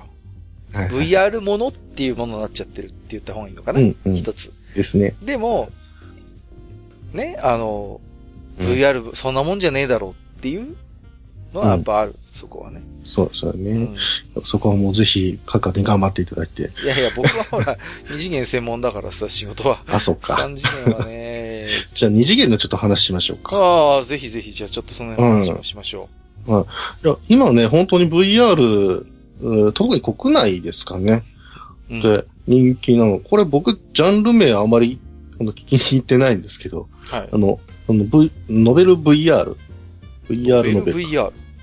VR ノベル。はいあの、こういったものは今流行ってるというか、うんい。や、一部の、その、中で、すごく人気でして、いや、聞いたことはあるよ。うん。はい。あの、まあ、普通に、例えば、ゲームやってる感覚っていうか、えー、にはなるんですけれど、それでも、まあ、えー、あたりを見渡せるっていうのはやっぱ VR ですよね。うんうんうん。はい。とか、えーあとはまあ、物を掴んだり、えーできるっていうところもあるんですけれども、その、まあ、一番の、あーその一つの、あれ、特徴っていうのは、まあ、ちゃんとシナリオがあって、うん。でそれを追っかけていく、その楽しさの中で、キャラの魅力だったり、世界観だったりに没入していって、えーそれがこう、自分の中でも、こう、もうちょっとこの世界を楽しみたいんだ、みたいなところがあって、もう一度繰り返してやるとか、うんこういったものが今、ちょっと一部のジャンルで流行ってまして、ぶっちゃけあのサークルとかここら辺のレベル、まあこう言っちゃ失礼ですけども、その辺の規模でしかできてないところは多いんですけれど、ただ確実にファンはファンが増えてると。うーん、そうなんだ。これな、そう、これなんでかっていうとう、ん。あの VR のゲームの中でもそんなに酔わないっていうね。そうか。それって実際に画面に文字が表示されるってこと？はい。文字と、まあ、あと声ですね。文字と声が表示されて、はい。で例えばそのゴーグルつけてるんですよね。はい。ゴーグルつそのけてますね。状態でこう、例えば動いたり頭を振るとどう、どうなんの？あのーなんでしょうね。えー設定にもよるんですけども、うん。あの、メッセージウィンドウみたいなのは、あの、ずっと追従してきたりとか。ああ、そうかそうか。じゃあ、大丈夫なのね。ちょっと目こう、横振り向いたら、あなんか、掲示板じゃないけど、あ、目が、なんか、視界から外れちゃったってことはないわけだ。はい。あの、まあ、ものによりますけども、あの、そこら辺になってきたりとか、あの、例えば、あ普通にね、あの、ウィンドウがこう出てはいるけれど、まあ、あの、そのキャラクターがこう、喋りかけてくれたり、ずっとしてるわけですけど。目線外したら怒られるとかね。あ、怖っ。いや、ちゃんと聞いてくれよっていうふあうに言われたり。それが文字情報としても出るってことなんだ。声と文字で。うんへえ。とか。面白いなはい。それもありますし、まあ、あの、VR ならではっていうのもあるんですけれど、うん。あの、例えば、しゃがめとかって言われたときに、そのしゃがまないとゲームオーバーみたいな。あ れそれあの、ミシシッピ連続殺人事件って昔そんな感じですね。ね。ナイフがね、飛んできてね。そうそうそう。先生って言って、こうね。4号室かどっか入ると、そうです。ね。ああいうやつはいは。すごいね。どうする？ミシシッピ連続殺人事件 VR みたいな。いや、正直出てほしいんですよ。でででで、でで、そうでででって。だから、変な話、今までこうやった、あの、ゲームを VR で作るっていう、そういう一ジャンルとするならば、このノベル VR の形式を使って、あの、使った方が、間違いなく VR ちょっとって思ってる人でも、あ、ちょっとやってみようかなっていう話にはなるんですよね。じゃれこ作ってくんねえかなじゃれこ、じゃれこもうなんだかその裏のな力を持ってると信じたいですけど。厳しいだろうな。ただ、まあ、ただこれ今、決定、あの、致命的な弱点がありまして、はい。はいあの、んそういったノベライズ、あノベルゲームにしては、えーあまりにもプレイ時間が短いと。うん。ああ、なるほど。はいはいはい。はあの、テキストだけだったりすれば、まあ、えーもうちょっと違うのかもしれないですけど、だいたい1時間とか2時間とかで、い。そう。一つシナリオが終わっちゃうと。やっぱちょっとボリュームは欲しいですよね。うん。はい。で、まあ、エロゲ標準で考えても、いわゆる、まあ、フルパッケージでもまあ、うん。20時間、30時間みたいな、そうですよねね、うん目安があるから、そう考えるとちょっとボリューム的にはまだまだっていう感じですね。まあ、それ大変だと思うんですよね。落とし込む情報が情報だからね。そうなんですよ。うん、大変だと思うんだ。はい。あの、だからな、何気なくこう、見てるだけでも、まあ、それでいいんですけど、例えば、伏線として実は、あの、凶器のナイフがそこにあったみたいな。うん。置いてあって、あ、2周目ぐらいで、あ、このナイフ使ったんじゃねっていうのがもうあったりとか。VR で死にゲー覚えゲーみたいな、こ まあまあ、そういうこともやりますし、う。うん。まあ、まあそのナイフをさあらかじめこっちが持っていれば、うん。あ向こうが殺人できなくなるから、えー別の凶器でやろうとするんだけどうまくいかないみたいなルートがあったりとか。はいはいはい。はい。うんまあそれは既存のね、ゲームでもやれることではあるんですけれども。まあでもちょっと僕が今発見だったのは、そういう、はいまあ割かし一本道みたいな形でも、そうやって VR で新たな魅力をなんか楽しむことできるなって思うんですよね。そんなにゲームとしての幅が広くなくてもね、選択できる。はい。でも自分でやっぱりしこう視界をぐるっと見回して、あ、下にナイフが落ちてるとか、あ、あそこに落とし穴があるってこう、発見するスタイルっていうのは、うん。やっぱそれはそれ、まあすごい単純なことかもしれないけど、なんかそういう発見の喜びやっぱりありますよね、またね。うん。そうなんですよね。うん。だから、あの、想像力で補うっていうよりも、本当にその場で、こう、あの、操作するというかう、んうんあの、おえっと、本当操る方じゃなくて、えっと探す方ですね。はいはいはい。うんここと、なんか窓から実は犯人見てねえかとか、うんあの、行方不明になった人と実はすれ違ってるんじゃないか、みたいな。そういう見方とかできるわけですよね。そういうのちょっと面白いかもね。はい。で、これは本当に今一定のファンがつき始めていると僕は信じていますが、ああ、そうなんだ。はい。それこそ、あの、今、VR の中でもだいぶお安い価格で求められるものが結構ありましてですね。うん。で、パソコンいらずと。はいはいはい。まあ今ね、はいよくもう、スマホしか家にそういうね、パソコンがないなんていうね、人もいるそうだけれども。そうなんですね。うんだけど、まあ、それがまあ一つ持っててネットワークつなげれるものがあれば、まあ、それだけで VR 楽しめるっていうものがありますので、うんうんうん。そういうお手頃 VR の中に、えーそういったノベル VR があると、皆さん結構やるんですよ。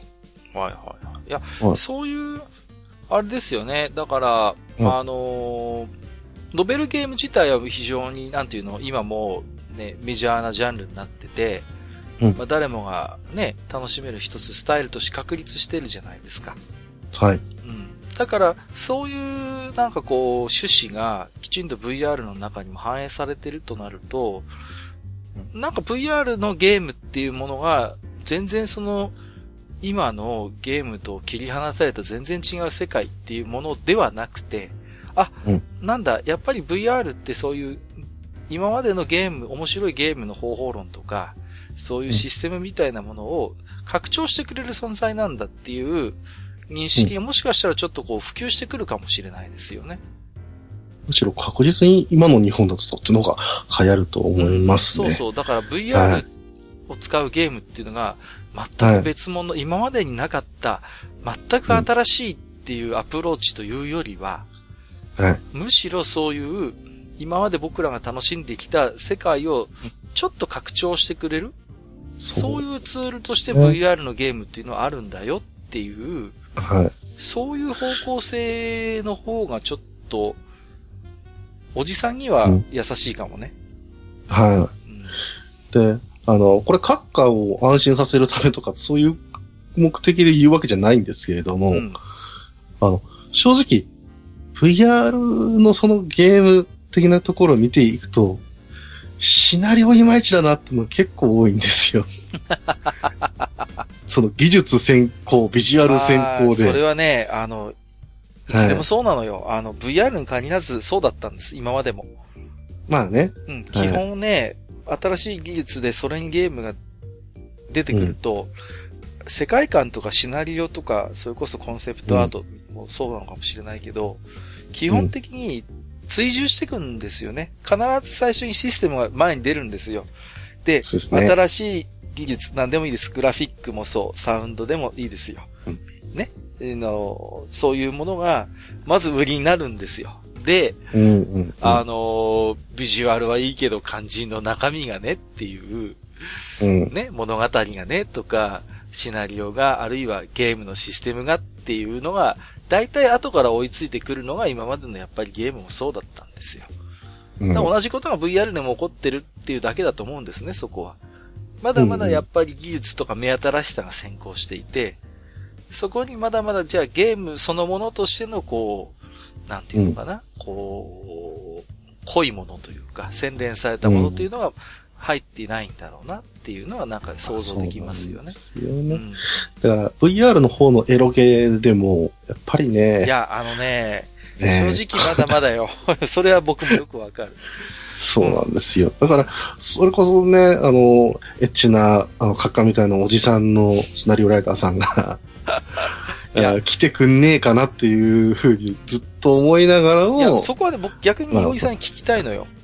はいはいはい、やっぱ VR って今、いや、今日話をするまではね、全く新しいそういう技術と方法論のものだってずっと思ってたわけ。はいはい。だから、じゃあいざ VR 用の仕事が来ました時に、僕は何から手をつけていいか分かんなかったわけですよ、今まで。なんか、うん、少し変えた方がいいのかなとか、まあ、例えば、まあ、エロゲっていうかそういうノベルゲームであれば、まあ、一人称とか、視点の問題というのが出てくるんですよね。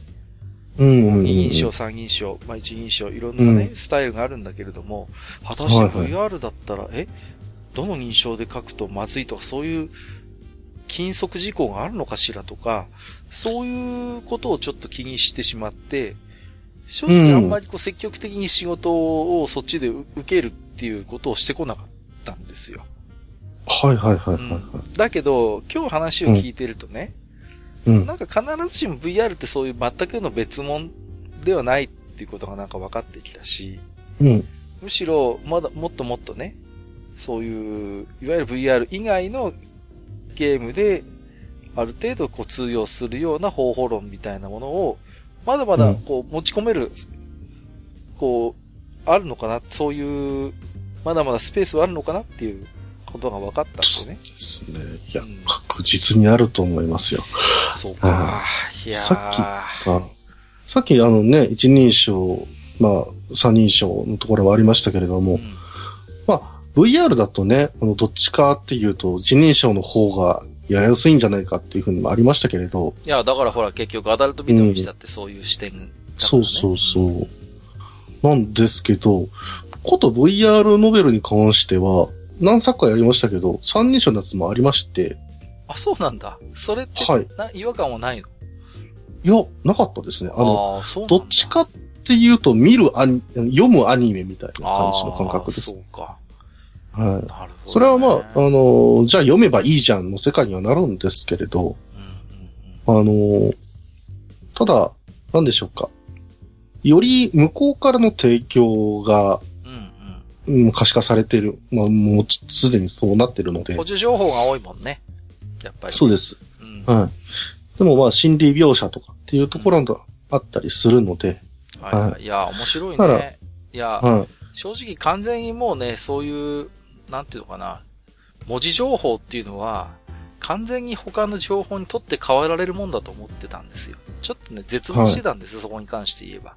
はいはいはうんうん。だって、今流行ってるゲーム見たってね、い。うんなん。か正直ちょっと文字の力をこう感じられる ゲームって少なくなってきてるんですよ、正直。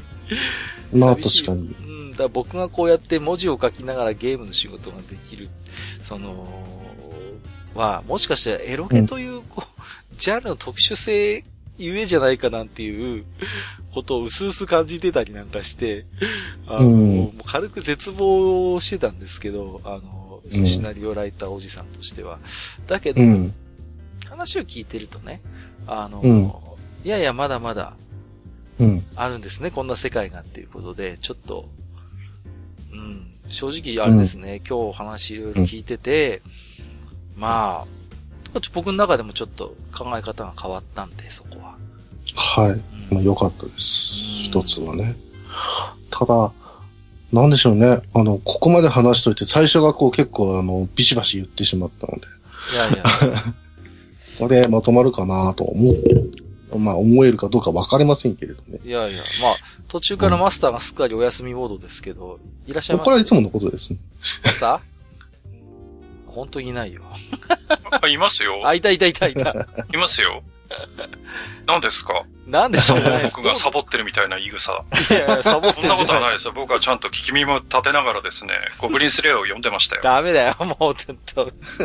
全然もう、どうですか？後半はちょっとそういうゲーム絡みの話も絡めていろいろにごりさんから新しい情報もあったように思うんですが、その辺はどうです？そうですね。まあ、そういうのも全部ひっくるめてですね。まあ、これから先の VR 界隈がどういう風になっていくのかというのをですね。うん。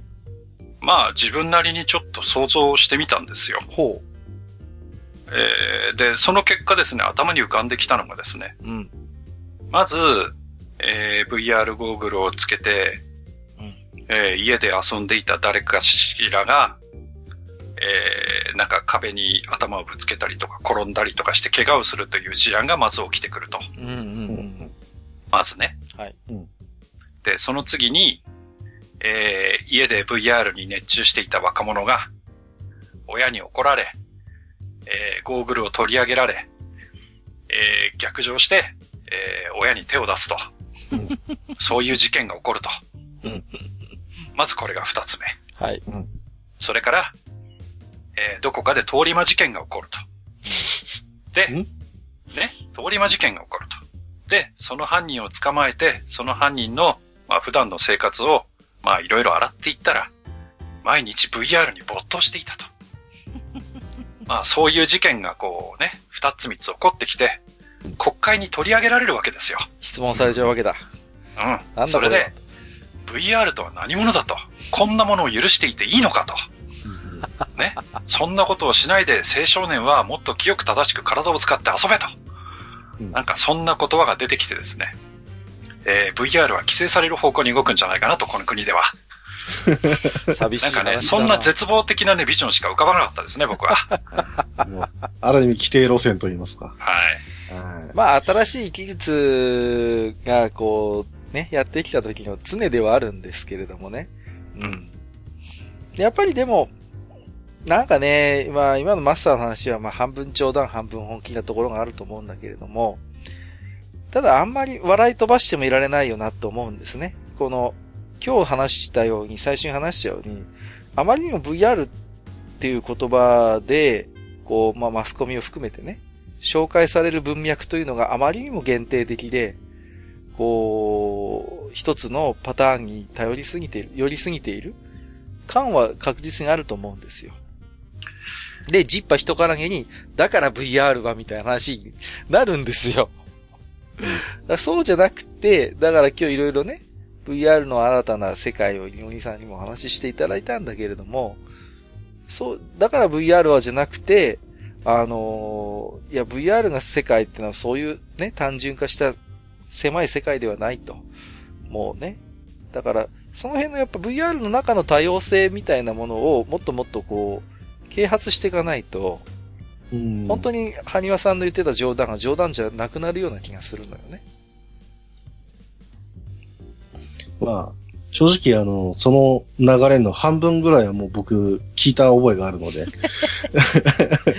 ね1、2ぐらいはもう、はい。え。結構日常茶飯事で起こってるみたいなんでね。まあ、遠からず近からず、あるんじゃないかなとは思いますけどね。はいはいはい。はいえっ、と、ここでね、はいちょっと一つ、えー、テーマ置き手紙一本いただいてますんで、あ、いただきます。はいはい、私の方からご紹介したいと思いますけあ、ど、ありがとうございます。はい。えっ、と、最近ね、よくいただいてます。山口さん、いつもありがとうございます。ありがとうございます。VR とエロ、有識者会議の会場はここですか？一応語っちゃいましたね。そんな話だったかな。まあ、若干途中そういう話もありましたけど、えーはいはいカスタムキャスト出た。うーん。えー女性声優さんがカスキャをいじってすごいすごい言ってるのをラジオで聞いて、これ元エロゲーなんだよなぁと、オタクスマイルを浮かべていました。え、はいこれって VTuber するためのアプリなんですか ?YouTube より FC2 向けなんじゃないですか？かっこゲスって書いて。ええいや、もうし、正直そっちの方が多いですね。初エロ漫画はうん十年前に友人の兄の部屋で読んだ、海で藤壺の女の子とほにゃららする漫画です。過去トラウマもの。ゴブリンの餌子と山口です。すごい話してるな。僕はまだ VR 対応のゴーグルを持っていないのですが、今後エロコンテンツが充実してきたら購入したいですね。過去 VR カスタムメイド、んこうすごい話してるな。えー自粛しましょうかね。ちょっとね。はい。さすがに見送りました。ということで。えー先日書籍をほぼすべて電子化しました。ほう。2階の床が抜け、抜けそうだったので。2階のの床が抜けそうだったので。まあ自炊用の裁断機やらスキャナーがまだ、また場所を取るんですけどね。本末転倒。電子化した本を VR 空間で読める VR Kindle とか出てきたらいいなって思ってます。自分だけの図書館的な、薄暗くて誇り臭い図書館で AI の司書さんと本を読みたい。君だけのエロ漫画私立図書館を作ろうということで、非常に取り留めもない様々な話題をいただいてますが、なかなか 途中、すごい情報も盛り込んできましたけどね。うん実望の女の子が出てました。まあ、今日は、あんまり具体的なそのサービスとかソフトの話をあえてしてこなかったんだけれども、はいはい。まあ、カスタムキャストということでね、うん。うん。ニゴリさんももちろんご存知かと思いますけれども。いやー、本当にあんだけ普及するとは思いませんでしたね。そうですね。う うんん。まあまあ、おっしゃるようにね、まあ一つこれはエロゲルーツではあるんだけれども、今やね、すっかり人口に解釈してというか、あの、はいもうね、今や VTuber 用のツールみたいな扱いになってますもんね。いや、まあ、その煽りを受けてのは間違いないんですけれど、うん、あぶっちゃけ、あのーそのね、元のエロゲーの方で、本当に、えー、配信をしてた人たちがいたんですけど、あの、カスタムオーダーメイドの頃に？そうですね。はい。なんですけど、まあ、それに、あの、規約に違反する人たちとかが、うんうんうん。えー多数いまして、はいはいはい。はい。うんだったらもう自分たちで作ろうよ、みたいなところもあったみたいですね。なるほどね。はい。そう。ただ、まあ、あの、一番、あの、普及した理由としては、これだけハイクオリティな、あの、まあ、カスタムができるっていうソフトがなかったっていうのが間違いないくあるん非常ですよ。に今までの、こね、れは何ですか？結局 3D のお人形さんを作るという。そうです。うん元、元のエロゲがそういうものなんですよ。その、自分のお気に入りの女の子を自由に作って、それでこう、まあ、イチャイチャするっていうのが、まあ、元々のコンセプトだったんですけど、そこの要は、キャラクターの作成の部分だけをこういうツールとしてね、あの、ドワンゴさんとかが作ったんですよね。それがカスタムキャストで、それをまあ、要は VTuber のキャラクターとして活用している人が今非常に増えてきたと。そうですね。いうことですよね。うん。はいああとは、まあ、本当にニコ生みたいな感じの、えー、まあ、VR 空間のところで自分だけのアバターとして使うために、まあ、そのキャラクターをオリジナルで作るためのツールとして使うみたいな。これっていうのは何？あの、著作権的には OK なんですか、そういうキャラクターを登場させるというのは。あ、大丈夫じゃなかったですかね。ちょってと今た詳しくはないですけど。クリアされてるはい。あの、まあ、本当にそういった、えー自分で作ったものに関してはもう、その使用規約にのっとって使っていただくふうになるんですけれど、ああの、今となってはだいぶそこら辺も緩くなってきてるかなと。うん。はい。あ、既存のね、あの、もう創作キャラクターはダメですよ。そうそうそうね。そこはダメ絶対っていうところで。あの、や、似設定やるっていうのはあるかもしれませんけど、うんそれですって言ってやっちゃったら本当そ怒られる。のものズバリはダメよというところそうです。まあ、はい。いっぱいいますけどね、割とジェネリックなんちゃらみたいな感じでこ まあね、そこを狙ってくる人もいますけど、まあう。、それをしなくてもね、うんあの、その人の魅力っていうのは出てきますから。これ今、あの、カスタムキャストのページを見てるんですけど、はい。あの、スマホで気軽に VTuber として配信がニコニコ生放送でできるって書いてるんですけど、はいはいはい。ニコニコ生放送で配信するのに VTuber 名乗るの？あ、そこら辺はもう曖昧になってますんで。はい。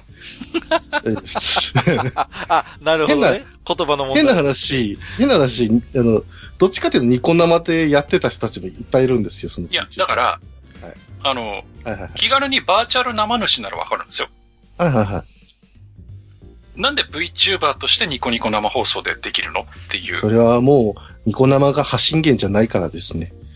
はい、YouTuber の流れで VTuber ができて、それを逆輸入しちゃったんで。もう、固有名詞生主っていう言葉自体もう、もう、あれですね。VTuber っていう言葉が YouTube に限定されなくなってるってことですね。そうです。固有名詞化してるんでしょ？多分。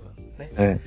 そういうことてかまあ、めんどくさいおじさんとしてはその辺こだわりたいんですけどね。いやー、わかります。だって、もともとニコニコだってこの前も話したけど、YouTube に曲がりしてサービススタートしたからね。なんかそういう、そうそうそう。感慨深いものまた曲がりかよっていうね。そうそうそうそうそう。また、また同じことをやってるっていう気がしないでもない、まあ、あと番号だしね。はい。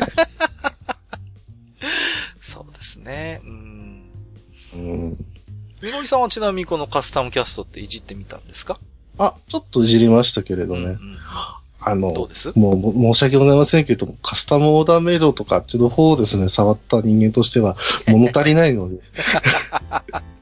はい、カスタムオーダーメイドは確か、ドビンさんもなんかちょっといじってた記憶を僕は持ってるんですけどね。ね。まあ、それ以前のね、ものも、あの、いじってきてはいるので。はいはいはい。はいそうですね。あのその技術のね、真髄は、もうの方にまだあるあるよと。いや、実際僕がね、ね。うん、はい。やった仕事容量もどっちも食いそう。あ、めちゃめちゃ食いますよ。本当だよね。う。うんん。いやー結構発熱するっていう話も聞きますしね、やっぱりね。結構こう熱を持つっていうね。まあ、そこら辺は、どうなんでしょうね。いやまあこの人気がどれだけ続くのかも、みんなわからず、こうやってますから。だ結局、だからほら、これも一つ一時のね、流れで、やっぱり今、こうやって増えてますけど、やっぱり、あの、むか、昔っていうか、この前、テキストサイトの話をしたんですけど、あの時とね、はい同じ形を辿ると僕は思ってるんですね。あの、うん中12歳が出た後に、ジェネリック治癒サイトみたいなのがいっぱいできたわけですよ。はいはいはい。みんなエロゲとかアニメのキャラを使って、ああいう系統のテキストサイト、あるいはラグナロクオンラインのプレイ日記みたいなのがわーっとできて、でもみんながみんな人気なサイトになれなれるわけじゃもちろんなくてね。そのうちにだんだん淘汰されていって、本当に本気でやってる人とか、面白い人が残っていくんだけれども、多分同じことがカスタムキャストでも起こるんじゃないかなと僕は思ってるんですね。そうでいや、すね。あの、憶測ですけど、うん。100万ダウンロードとか言ってますけどね。うん。この中で、うんこう、実際、そのキャスト、まあ VTuber を作ってみて、うん。ああ、やっぱり俺には可愛い女の子作れねえわって挫折する人が8割だと思うんですよ。ですね。はで、まあ2割くらいが、まあそれなりに、まあね、絵の描ける人とかそういう人たちが、まあ、まあそこそこ可愛いキャラクターができたっつって、まあ例えばツイッターあたりにそれをちょっと上げたりっていうのが大体2割ぐらいで、い。うんうん。その中からさらに、じゃあそれで実際にニコ生でそれをやってみましょうっていうのは、そっからさらに半数以下だと思うのね。そうですね。まあ、1%が2%ぐらいですかね。うん。だから単なる、その、何 ?3D のキャラ作成はいアプリぐらいにしか実際には使われてないんじゃないかなと。あ、その通りだと思います。はい。てか、ぶっちゃけ今、ものすごい勢いで、その、VTuber 向けアプリみたいなのが、あものすごい出てきてますんで、もう割り食ってますもんね。もう食い合っちゃってる状態ですもんね。もう今、どんどん供給されてるね。まあ、これも、まあね、置き手紙もらっていて、あれなんですけど、VTuber と VR っていうのをね、あの、個人的には分けてほしい派なので。うん。そこですよね。やっぱそうり今日もそういう話出たじゃないですか。もう何でもかんでも今 VR で包含しちゃってるところがあるんだけれども、本当はもっともっと、いや、うん本当のこん、本当の VR の今後のさらなる発展を考えるんであれば、そこをきちっとやっぱり定義を切り分けてね。うん。やっぱり、やっていかないと、ものすごく曖昧なまま、こう、そうですずね。るずるっと言ってしまうのは、VR にとっても僕はあまり良くないと思うんですよ。うん。だから、まあと、ね、VTuber なら VTuber。まあ今日はね、あくまで VR っていうことで、ニゴリさんにはね、まあ、VTuber の話もいっぱい今度してもらおうかなとは思ってるんだけれども、今日はあくまでね、一応 VR っていうことで話をしていただいたんで。そうですね。うん、で、まあ、何ですか？今日は VR とゴーグルなんて話もちょくちょく出てきましたけど、はいはいはい。先日ね、ほら、あのーみごりさんも番組でうんご招待されたこともある、やすさんがね、うちの番組にも、はいはいはいまあ、この前また出ていただいて、えーうんレディプレイヤー GO の話をです、プレイヤー1か、レディプレイヤー1の話をしてくださったんですね、うちに来て。はいはいうんうんはいはい。うん。で、どうなんですか？おにごりさん的にもほら、いろいろ興味のある部分かなとは思ってたんですが、あんまりその辺の情報発信をされてなかったので、何か思うところがあるのかなと思ってたんですけれども。そうなんですよ。うんまあ、す実はもうね、あの喋りたくて喋りたくてしょうがなかったところはあるんですが、うん。僕は、とりあえず、あの映画は好きです。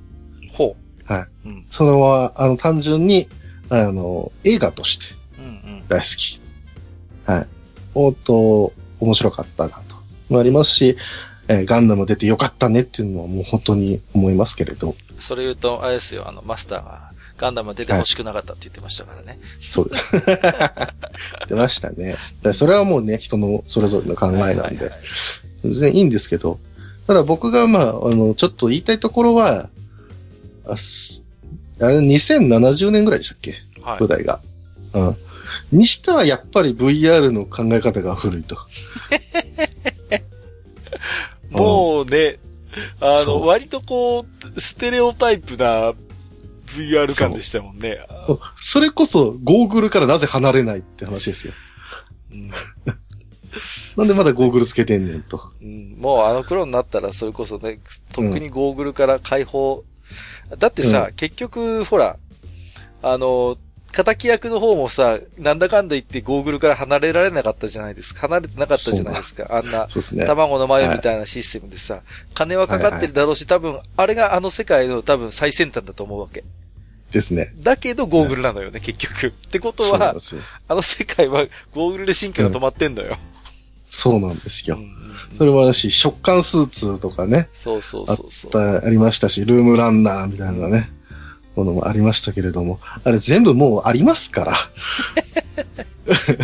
もう、しあの世界はきっとあれなんだね。ああそこからうん VR の進化が止まった世界なんだね、きっとね。そうなんですよ。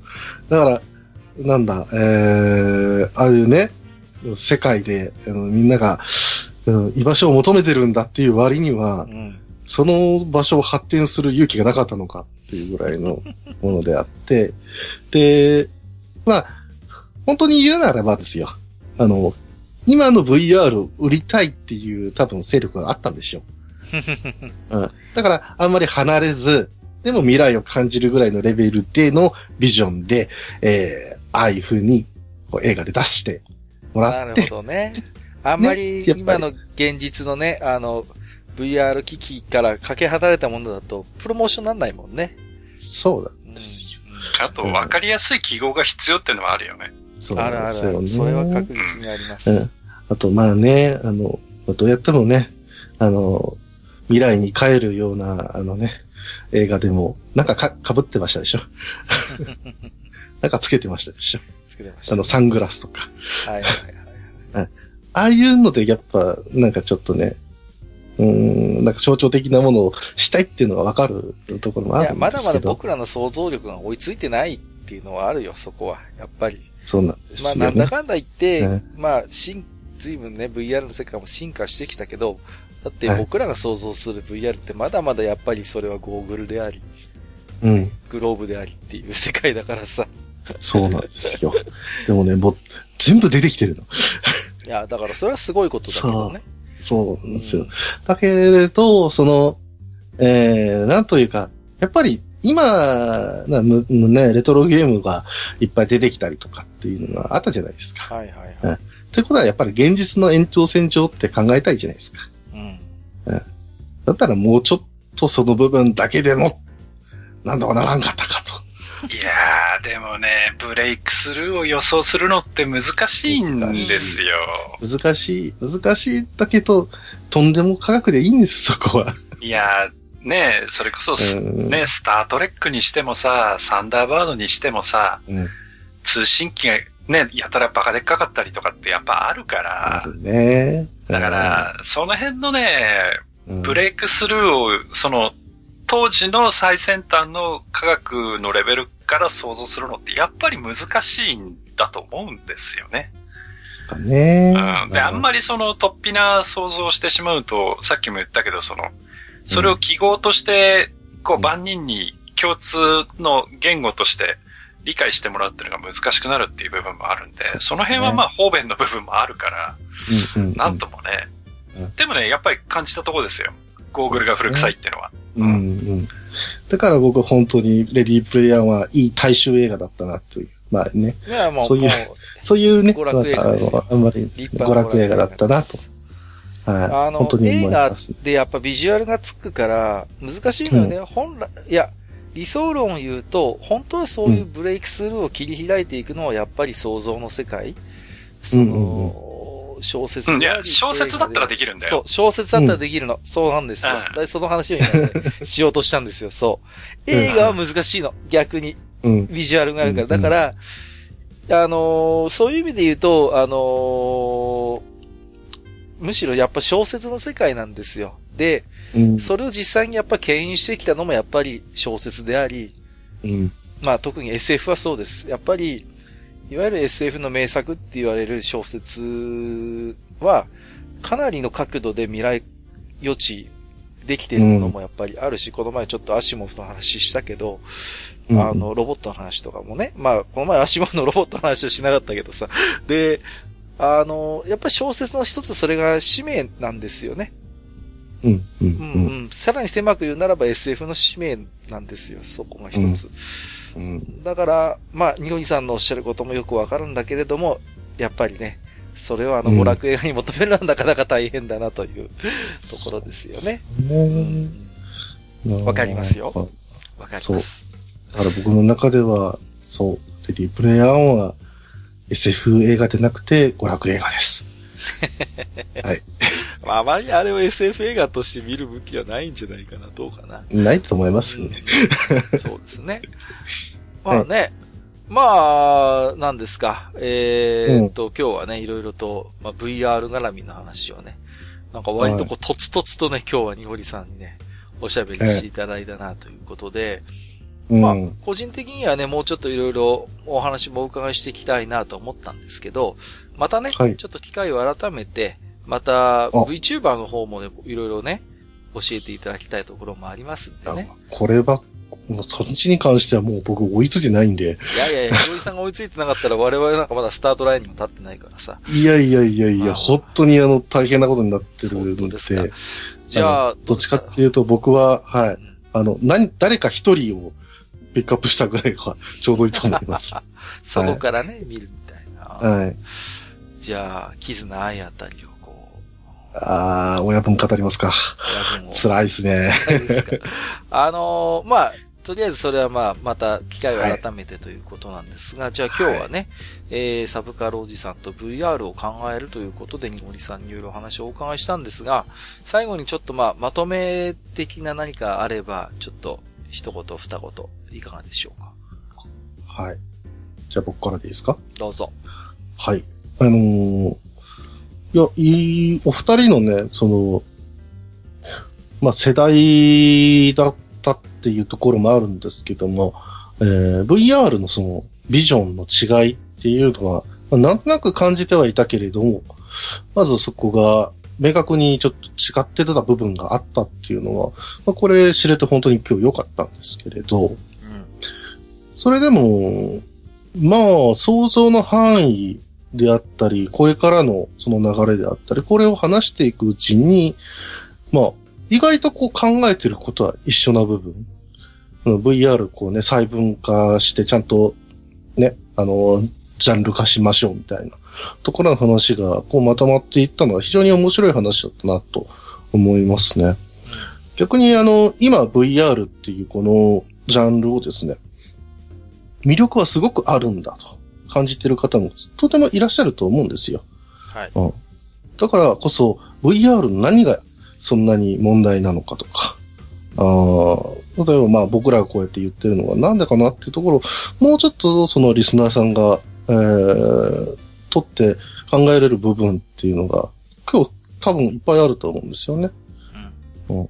なので、まあ、置き手紙かなんかでもいいですし、僕個人でもいいですので、このそういった部分、すごくまた、えー教えてもらいたいなというふうに感じました。はい。はい。ありがとうございます。はい。マスターはいかがでした？そうですね。あのーまあ、いろいろ話を聞いてて、あの、やってみたいなと思ったのが、うん。あの、ゴーグル被って、うんあの、何人かでパーティー組んで、うんうん。あの、ダンジョン探探検の TRPG やってみたいですね。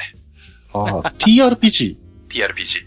ああ、じゃあマスターがいて、そうそうそう。で、こう、プレイヤーはね、自分の剣でこう壁をコンコンって叩いてみたりとか、ああ、いいですね。はい、ね、こう足元を探ってみたりとか。うんうん。で、成功の判定は、目の前にでっかいサイコロ出てくるの。サイコロで。サイコロ振るあれの。あの、ご機嫌ようチックなダイスが出てきて、それをえいって投げてさ。何が出で、るかなその時、そう、で、あの音楽はもちろんそれですよ。何が出るかな？何が出るかな？そそれいいんですか？それはサイコロ任せよ、ですよ。そうつって。そう。はいで、あの、1から6までね、こはう、ね、千歳に行くとかさ、書いてある。いやいやいやいやすごいなぁ。クリッチが出ると当たり目って言ってね、こうね。あれね。なんかマジ、コそういうのをはい、だから、なんていうの？その、えっ、と、うん。うーん、その、仮想現実、VR ってすげえんだぜ、みたいな感じで、なんかその、VR を作ってる人たちがなんか一段上の方から、こう、ユーザーに対して、ほら、お前らにこんなのやらせてやるぜ、ありがたく思え、みたいなのじゃなく、うん。もっとなんかふざけて VR を使ったゲームを遊んでみたいですね。足軽オンラインとか。うん。ああ。でもそれいいですね。足軽もいいですね。うん槍持って突撃するんですよ、みんな。はいわあ 一人一人。わーそして、向こうからなんかすごいのが来てみんな吹っ飛ばされるのよ。うんうんうんうんいいですね。まあ、そういうのをね、あの、遊べるようになったらいいなと思いました。はい。はい。ました。ありがとうございます。あの、技術の成熟って結局そういうところにあると思うんですよね。まだまだうん VR が目的で VR に追従するようなコンテンツが多いような気がするんだけれども、そうではなくて、やっぱ一つ VR をおもちゃにしてね、こう、ふざけてみたりする。まあ今日エロの話もしましたけど、そういう、やっぱり、そういう使い方ができて初めて VR が多分一つツールとして成熟したっていうことになると思うんですよ。ですね。うん。だからまだ、だまだそういう意味で言うと過渡期であって、あのーね、いろいろと技術的にもまだまだ拙い部分もあるし、まだまだそういう VR でふざけるっていうところは多分、量としては少ないんだろうから、まあ、今後はね、多分そういう流れにも当然なっていくと思うんだけれども、まあ、あの、そういう、でも過渡期には過渡期のやっぱりね、ダイナミズムがあるのよね。それを楽しめるのは、それこそ今しかないから、まあ、ちょっと今日いろいろニゴニさんにも教わりましたけれども、ちょっと個人的にもね、えーそんな VR のお流れをこうね、僕も今後も追いかけていきたいなと思いました。はい。はいえー、ということで今日はですね、ゴリさんをお迎えいたしまして、えー、サブカルおじさんと VR を考えるというタイトルでいろいろとおしゃべりをさせていただきました。えー、本日もマスター、そしてニゴリさん、どうもありがとうございました。ありがとうございました。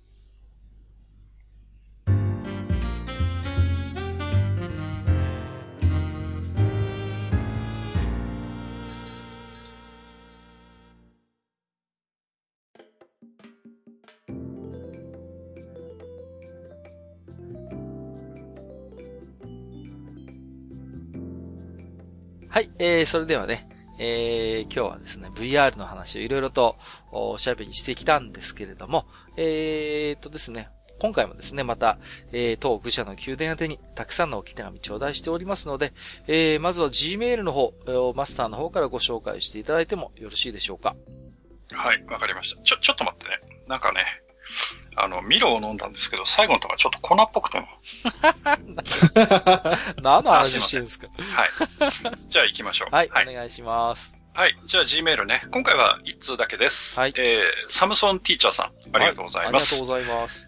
えー、二次元恋愛変役、変歴、えーやはり皆さんそれぞれあるなぁととっても楽しそうだったので、遅ればせながら参加したくなり、置き手紙を書こうと思いました。ありがとうございます。えー特に思い入れのある女性を順番に上げていこうと思います。尺の都合がありましたら、下半身のみでの、えー地獄の断頭台で切り捨てていただいて 構いません。やいやいや。書いてますけどね。はい。えっ、と、まず、えー小学校低学年の時、えーメーテルの夢を見て惚れる。うん。見えてる。はいうんはい、次。えーオレンジロードのヒカルにアタックされてる春日を羨ましがる。うん。ヒカルちゃんなんだね。はいはい。えー次。えーセーラービーナスのルックスに惚れる。金髪とオレンジのカラーリングがツボだったようです。うんなるほど。はい。えー次。えー、ときめも紐閣下の実験台にされたくなる。紐閣下ね。はいはい。はい。えー次。えー桜大戦のアイリスにはまる。うん。えーなぜかこの時期だけちびうさ等のロリに走る。おおなるほど。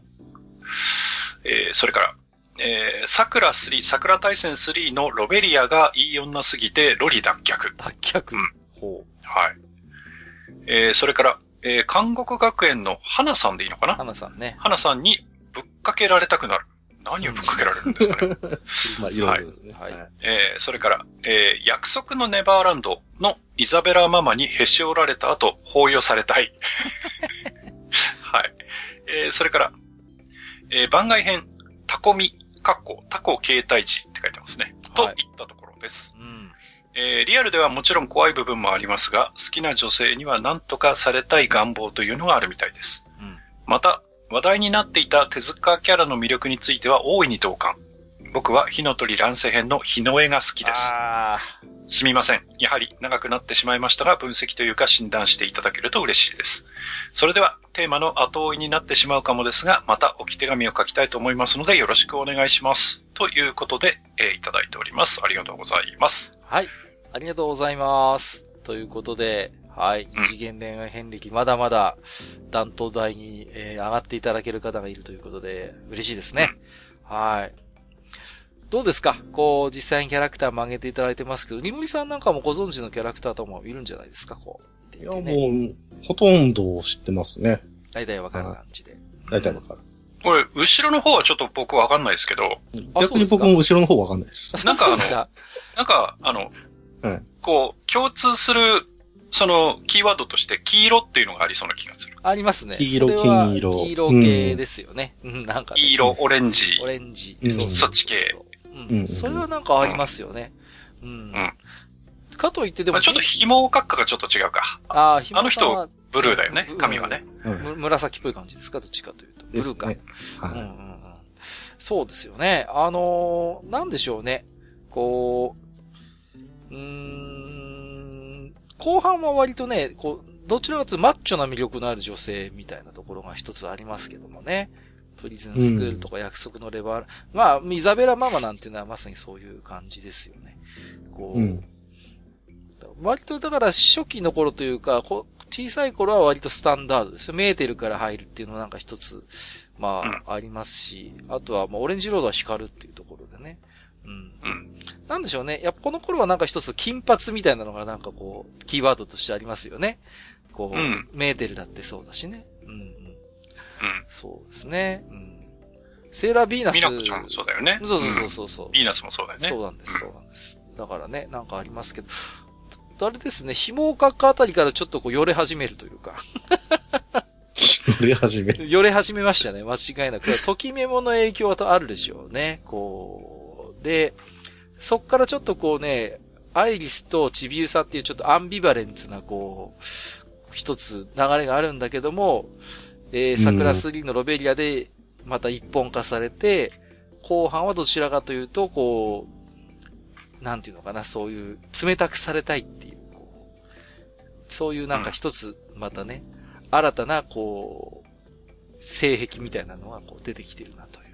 そうですね。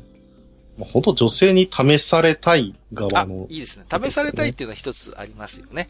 うんあるような気がする。アイリスにせよね、ロリだって言いますけど、結構こう、わがまま系というか、うんうんうん。ね。そうそう。うんあの、欲求が結構あるタイプなんで、振り回されたい願望はあるな。これはね。いますね。ありますね。それはね。なんかこう。ちびゆさんにしたってやっぱり、こう、一筋縄ではいかないキャラクターですから、ロリとはいえね。そのあたりからちょっと、そういう魅力に気づき始めて、こう、後半はそれがもう確信に至るという感じかな。うん。火の鳥の日の絵が好きってあたりもなんかちょっと絡んできますね。そういうところでいくとね。うん。己の力ではなんかままならぬ部分で、その、なんかこう、切ない思いをしてしまうみたいなところがやっぱありますんでね。はい。えー、ということで、えー、サムソンティーチャーさん、ありがとうございました。では、えー、ここから先はですね、ツイッターリプライやハッシュタグ、愚者の宮殿つけていただいている置き手紙からいくつかね、えー、今回も抜粋にて、えー、ご紹介をしていきたいと思います。いつもたくさんいただきましてありがとうございます。えっ、ー、と、シンさん、えー、スト2が出始めて最初は一人プレイでクリアを目指していました。ほどなく対人対戦が行われるようになり、最初は、えー、同じ筐体で知らない人とも並んで仲良くプレイしていました。これはとても楽しかったですね。しかし、筐体を2台使った対面式が出てからゲーセンが殺伐としてきた気がします。ということで。はい。これはよくわかりますね。そうなんですよね。うん。あの、なんていうんですかね。当初は横に並んで、やっぱりやることを想定してま、してましたんでね。当然、うん、あの、コントローラーも横並びで2個ついてたりしましたからね。うん。うん、いや、でもあれだよ。隣で並んでやるときから、あの、なんか、ゲーセンにいて、お前誰よっていうやつから対戦してくださいって申し込まれて。はい。で、じゃあしょうがないからって対戦してやったら、向こうが竜使っててこっちがチュンリーかなんかで、うんうん、なんか飛び込んだら昇竜拳で落とされて、うん、僕はどっからでも昇竜拳出せるから飛び込んでも無駄ですよとか言われて。わあ、やだな。なんだこいつ、なんだこいつと思って、もうそれっきり対戦しうん、しなくなりましたね、僕は。マスター前にもおっしゃってたけど、一人でやりたいタイプだもんね、マスター。そうそうそうそう。そうそう、うん、それはそれでめんどくさいっすね、隣でそんなことぶつくさ言われるのもね。うん、そうそうそう。すげえめんどくせえ。ああ。その上にお前誰よっていう話で。本当ですお前の技とか知らねえしっていう。そうそうそう。な、どっちがいいんでしょうね。顔が見えない方がやりやすいっていう人ももちろんいるんでしょうし、逆に相手が見えないからちょっとこう、その辺、挑発的になっちゃうというか殺伐とするいや、やっぱり対面の方が乱入はしやすいんじゃない？見えないし。かもしれないですね。確かにね。うん、だから、ゲーセンのインカム的には絶対そっちの方が上だと思うんだよね。うんうん確かにね。なかなかこう、隣に座ってチャリンっていうのは勇気がいると思います勇気がいりますよね。そう。うん、だって負けちゃったらもう遊べないんだもんね。お前さえ来なかったら俺は遊べたのにの世界になっちゃうからね。うん。うん まあ、これどっちもどっちかもしれませんね、確かにね。はい。はい、まあ、ただ確かにね、対面が出てから、要は対戦っていうのはやっぱ、あの、まあ、活発になったのは間違いないと思って。うん、それは間違いないでしょう。そういう面では、まあ、殺伐としてね、あの、灰皿が飛ぶとかっていう風になったっていうのは、まあ、わからんではないですけど。確かにね。はい。はい。ありがとうございます。えー、っと、宮中さん。えー、愚者の宮殿第65回、お、結構前の回聞いてましたね。えー、ポッドキャストへ至る道、趣味としての音声個人メディアの歴史、感想。えー、中学からラジオ好きで、ラジオ DJ になりたかった僕としてはとても引き込まれる内容です。ミニ FM あったな。藤持さんが放送やってた家に様々な DJ が出入りする FM 局ってコミュニティいいなということでいただいております。ありがとうございます。はい。にごりさんこの回って聞気にな、お聞きになりましたこの、藤本さんゲスト。聞きましたけど、やっぱだいぶ前なんで忘れてますね。まあ、わかんないでしょ。そもそもね、自分の思い出と引きつけて、聞ければいいんでしょうけれども、ミニ FM って言われてもわかんないでしょ、だってこう、ね。いや、まあね、話は、まあ、うちの、えー、おじさんが多分無線でなんかやってたと思うんですけどね。はいはいはい、はい。うん。それぐらいしかないですし、僕自身のえー、音声個人配信はニコ生とかですからね、うんやっぱり。まあ、もうね、インターネットがね、うん、あの、ね、普及してからってことになるでしょうから。はい。結構ね、この回、あの、時間経ってからもこうやって感想ポコポコいただけるんでありがたいなと思ってますね。うん。また藤本さんとか呼んでね、面白い話でもできればなと思いますけれども。えっ、ー、と、しげちーさん。はい。ありがとうございます。この前ゲストでおいでいただきました。えー、画像付きでいただいてますよ。これすごいですよ。マスター、いつでも準備できていますよ、ということでいただいてるんですが、このパンフレット。見ましたこれマスター、これ。ねいや、もう見覚えのあるやつばっかりですね。本当にね、もう、いやー、ね。これ、あれですかね、しげち兄さんの私物なんですかね、この懐かしいパソコンのパンフレットの数々はね。すごいですよね。うん。だって6600とかありますから、66とかもあるからね。うん。いや、だって X1 あるじゃないですか。そうそうそう、それを言ったらね。一番上。はいはいはいはい。X1 あるし、F、まあ FR はあれだけど。うん、うん。で、下の方にはね、パソピア IQ あってさ。そうですよね。ねえ。これは。やすしさんと、息子さんと。そうそうそう。やすさんが普通に。ねえ。やっさんがこれ、パソパ、まあ、パソコンっていうかこれさ、持ってんだけどさ、これ本人絶対分かってねえだろって気がするんだよね、これ。これが何なのか。でもね、この、この親子の CM ね、パソピア IQ 最初じゃなくて、パソピア7からなんだよね。ああ、そうなんだ。へえ。はい。テレビ CM もやってたんですよ。いやいやいや、ここでそんな話をしちゃいかん。取っとかないと。呼びましょう。呼びましょう。これぜひね。呼びましょう。はいはいはいはい。懐かしパソコン話。僕はもうね、こういうこと言うとマスさんにまた嫌味だって言われるけど、あの国産のやつはもう詳しくないんですよね。ね始まったよ。あ あ、始まった。始まった。やっぱり違うな、ブルジョアはよ。いやいやいや。ああ、やだやだ。いやいやいや、違うんですよ。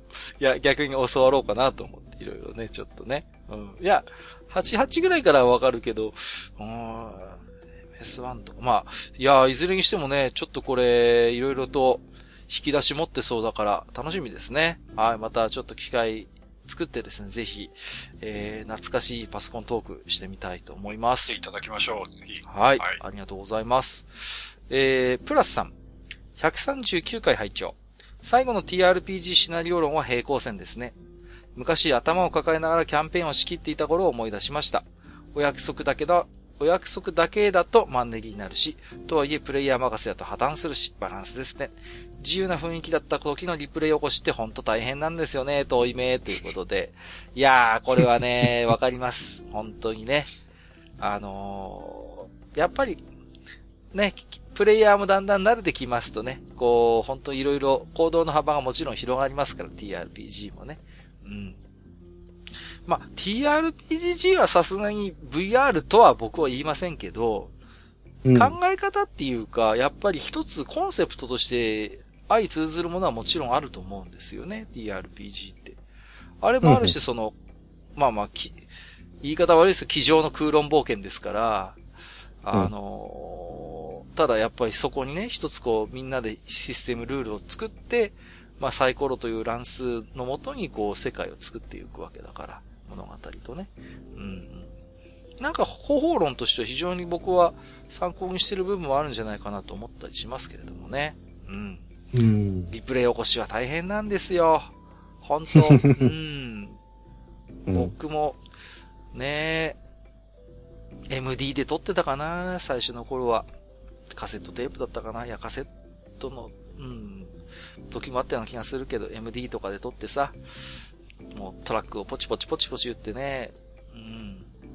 50個ぐらいしかトラック打てなくてさ、もう細切れになったのをなんとかヒーヒー言いながら、繰り返し聞いて文字に起こしたりなんてことを僕もやってましたね。うん。懐かしい。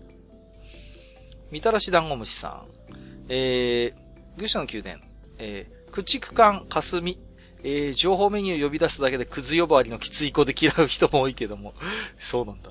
えー、駆逐艦では終戦近くまで頑張った武功艦ゆえ一定のファンはいた。あまりにも長年デレが供給されなかったせいか、ファンの脳内で勝手に醸成されて、霞ママと呼ばれるようになったのは先日でした。ということで。うん。わかりますか？次も一緒に読んじゃった方がいいと思います。ああ、はいはい。ああ、ワーキングフェアリーさん。はい。おうおう、ぐしゃきゅうさんよ。何うちの霞ママをいじめてくれちゃってるわけ？わらわら。まあ好き嫌いは仕方ないね。わしの第一印象はちっちゃいハートマン軍曹。うちの業界ではそこから転じて昭和の肝っ玉母ちゃん。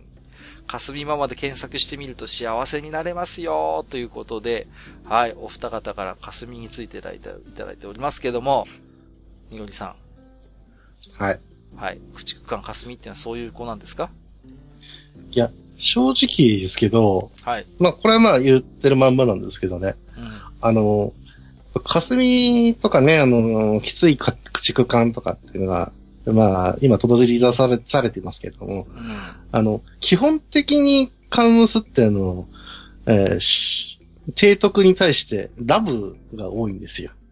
まあまあそうでしょうね。うん。そう。あの、まあ甘えてきたり人は、まあ、した、おしたりもしていますみたいなところもあるんですけれど、はい。そればっかりのところでのバランスをこう取るための感みたいなところもあるので、うん。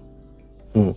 あのー、そうしてやってもこう、苦手になっちゃう人はいるんだろうなとは思いますけど、はいはいはいはい。ただ、その中でもまあ、ツンなところも出しつつ、ちゃんと仕事しているというか、うん。あの、提督のこう、仕事の補佐をするっていうところもあって、そうなんだ。だから、まあ、そこをおかんとして見るっていうのはしのは、よくあるんですよね。うん、なるほどね。はい。僕さ、ツンデレってね、一つ言いたいことがあるんですけど、はい何もね、べ、別にあんたのことなんかっていうだけが僕ツンデレじゃないと思うんですよ。はいはいはい。というのは、だから、実際にそんなあざとい言動を示さなくても、口を開けば悪行存言みたいな、ねはい、ツンしかないような子でも、行動でさ、うん。行動だけで、うんそれとなくこう愛情を示すっていうのも一つのツンデレだと思うのよ。うん。わかりにくいかもしれないけど。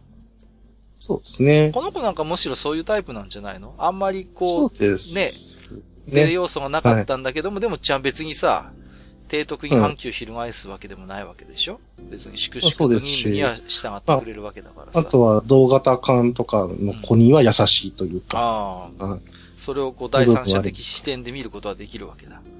はい。まあ、同正体にいた子ってことですね。ああ。はじゃあ、じゃあ立派なツンデレですよね。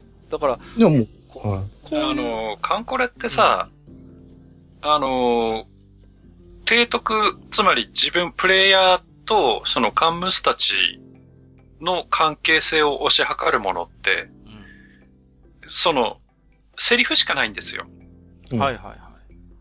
他何もないの。うん。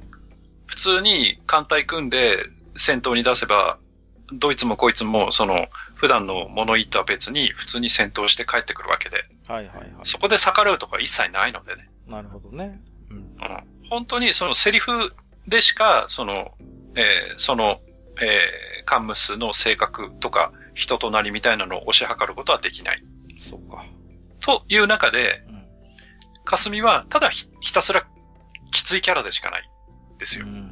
だから、それを、あとは受け手がそれぞれに解釈して、あの、ワーキングフェアリーさんみたいに言っちゃってる人もいるけれども、あの、それぞれに解釈をしているというだけの話であって、そうなのか。うん。うん。そう。だから、とにかくきつい、この子は。なんかまうんあ、ハニだからそのあの、現象としてね、そこは現象として言ってくるセリフのことをただ言えば、この子はきついです。なるほどね。まあそこだけを捉えれば、ね。その好き嫌いじゃなく、好き嫌いじゃなく、そのうん、あの、甘いことも言ってる子もいる、いるし、きつい子もいるんだけど、この子はきつい子の方だよっていう話です。なるほどね。で、それをどう取るかっていうのは、ね、みたらし団子さんの取り方もそうだし、あとはね、あんまり言いたくないけど、ワーキングフェアリーさんみたいな、ちょっとその、病的な人もいるんで、あんまり言いたくないけど。はい。一貫してきついよな。なんか。いや、ああわかりました。まあねいや、かすみさん、かすみママに関しても確かに闇なんですけどね。ええあの、あのまあ、もっとこじれてる提督さんは、なんですか、ツーンした先に、えー、えー、なんですか、それを、ま、真に受けて取った、えー、提督が霞から離れていって、絶望する霞が好きとかっていうこじらせ方をしている方もいらっしゃるので、あの、この間、僕がちょっと話題に出しましたね。そうなんですよ。はい。うんはいあれが、最たるものだなと思ってます。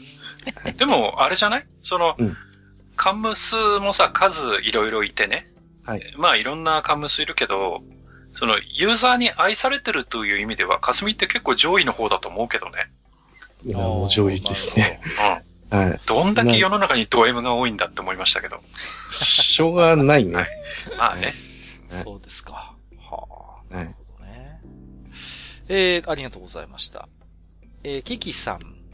ゴブリンスレイヤー、ヤルオスレ発信と聞き、早速見に行ったところ、なるほど、こうして丁寧に論破されていたことが基盤となり、小説、コミックスアニメとさらなる肉付けにつながったのかと妙に納得してしまったということでいただきました。ありがとうございます。さあ、ゴブスレですよ、マスター。うん。ところで、カッカは見たのかね？見ましたよ。よ。見た見た。うん、あの、やるおすれのやつ。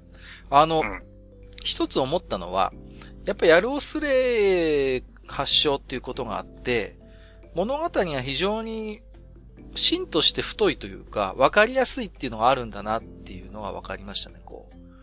あのー元になる大元のストーリーっていうのは別にそんな木をてらったものではなくて、もちろん仕掛けはあるよ。仕掛けはあるんだけど、うん基本的にはズドンって大きな、こう、エンタメとしての王道のストーリーがやっぱあって、そこにやっぱ肉付けしてるからこそ、やっぱ、こう、あの世界の太さというか、物語の太さっていうのは担保されてるんだなっていうのがやっぱり分かったんですよね。うん。だからね、非常にこう、最初ね、コブスレがもともとやるおスレなんだよってマスさんに教えていただいて、いや、意外だなと思ったんですけど、実際にスレを見てみたらね、あの、ああ、なるほど、という、そういうことかという、非常に特進がいったという感じですね。具体で、的に。あの、その、まあ、やるおすれ。まあ、つまり原作の、さらにまだ原作うんうんうん、ですけど、その中であの、えーゴブスレさんとは別に勇者様がいるんだよっていう話、出てくるじゃないですかそうですね。はいはい、はい。出てくるじゃないですか。うん。で、たまたま、あのーまあ、ゴブリンスレアのコミックスの方ですけど、最新話ってネットで見れるのね。ああ、はいはいはい。で、えっ、と、先週、まあちょっと、えーまあメタの話ですけど、収録日の先週の金曜日に、あ、うん金曜日じゃねえか、木曜日ぐらいか、に、新しいのが公開になったんですよ。ほうほで、いわゆる、あの、水の町編が、う。一応終わっうん。たんですけど、はで、そこのところで、そのコミックスの方で、いわゆるその勇者様が出てきたんですよね。い。うん。で、うん。勇者様出てきて、あ、勇者様出てきたっつって笑ってたら、はい。この間のゴブリンスレイヤーで、また勇者様出てきて、同じこと喋ってて、はいはいはいはい。な、なんかね、その、タイミング合わせたのかなんかわかんないんですけど、狙ってんのかね？そこはね、めちゃくちゃ面白かったですね、僕はね読んでて。その辺をきちんともし紐付けしているんだとすればなかなか大したもんですよ。いや、本当のメディアミックスですよ、これこそ。いやこれこそだから、全部をリアルタイムで追っかけてる人に対してのご褒美ですよね。そうですね。それは、それを知らない人にはわからない。言ってみればね。うん。本当に。で、あの、アニメの方はコミックス版と、その、話の前後をちょっと入れ替えていて、うんあの、コミックス版であるエピソードをちょっと飛ばして、水の都編に今、ポンって話を持ってきたんですけど、それをやったがゆえに、その、勇者様の登場タイミングっていうのがほぼ一緒になったっていうところもあってう、んなんか、そう考えると。やっぱ狙っ狙てるんだろうなってるんでしょうかね。うん。だとするならば、なかなか巧みですよね。そういう。いや、だからその辺の仕掛けを考えてる人はなかなかの作詞だと思いますよ。うんうんうんですね。きちんとご褒美を用意してるっていうところはね。はい。はい、ありがとうございます。あの、おしゃれだなっていうか、あの、粋だなと思うのは、そういう匂わせが全然ないことね、アニメに。そういうやるおすれにつながるような、うん、うん基本的にね。それはね、あの、粋だと思いますよ。うんえっ、と、ミシェルさん。えー、愚者の宮殿第134回、135回拝聴出ました。自分の二次元恋愛遍歴を思い出すと、一番最初は銀河漂流バイファムのカチュアだった。えーうんゼータガンダムのエマシーン、4村雨、ダブルゼータでは LP プル、桜大戦では霧島カンナだった。未だに自分の好みがよくわからないということで、うん。どうでしょう基本的にでも、あの、だいたいろくな死に方をしない。途中は。大体ね。あうん、でもなんか、包容力のある人ばっかりな気がする。あ、それはあるね。包容力はあるよね。うんうんうん。それこそうんあのね、あの、何？あの、ワーキングフェアリーさんじゃないけど、こう、ママと呼びたくなるような人？ああ、それはありますね。プルって意外とそういうキャラじゃん。ああ、そう、うんプルもそうね。うんまあエマさんとかはで、カンナ様も完全にそうだし、そうですね。フォーとかエマさんもそうでしょ？そうですね。うん。バイファムの価値はちょっとわかんないけど、でも、イメージ的にはどっちかっていうとそっちの人かな、やっぱり。そうですね。あそうですねはいはい、そうです、そうです。うんうん。わかるね。なんかこママ属性かな。う、ママ属性。ママ属性に、強いちょっとこう女性うん弱さも持ってるけど強い女性ですかね。うん弱さを持ってるけど強い女性ですね。うん。それはあるね。うん。あと、なんでしょうね、ちょっと思わせぶりっていうか、恋愛に対して、こう、うん。鈍感とまでは言わないけど、ちょっとこう、ね、エマさんと偏見の下りとかも思い出してますけど、今。あの、うん。うん、そういう要素もちょっとあるかな。カンナさんもそういうとこちょっと鈍いとこあったからね。うんうんうんうん。あんまりこう、それこそ、うるせえ奴らのラムちゃんみたいに一直線に来るタイプではないうんそうですね。はいはいはい。のかな？う。うんん。基本的には恋愛みたいなのは、二の次三の次で、一つこう、それよりも大事なつながりをも、大切にする女性っていう感じですよね。うん。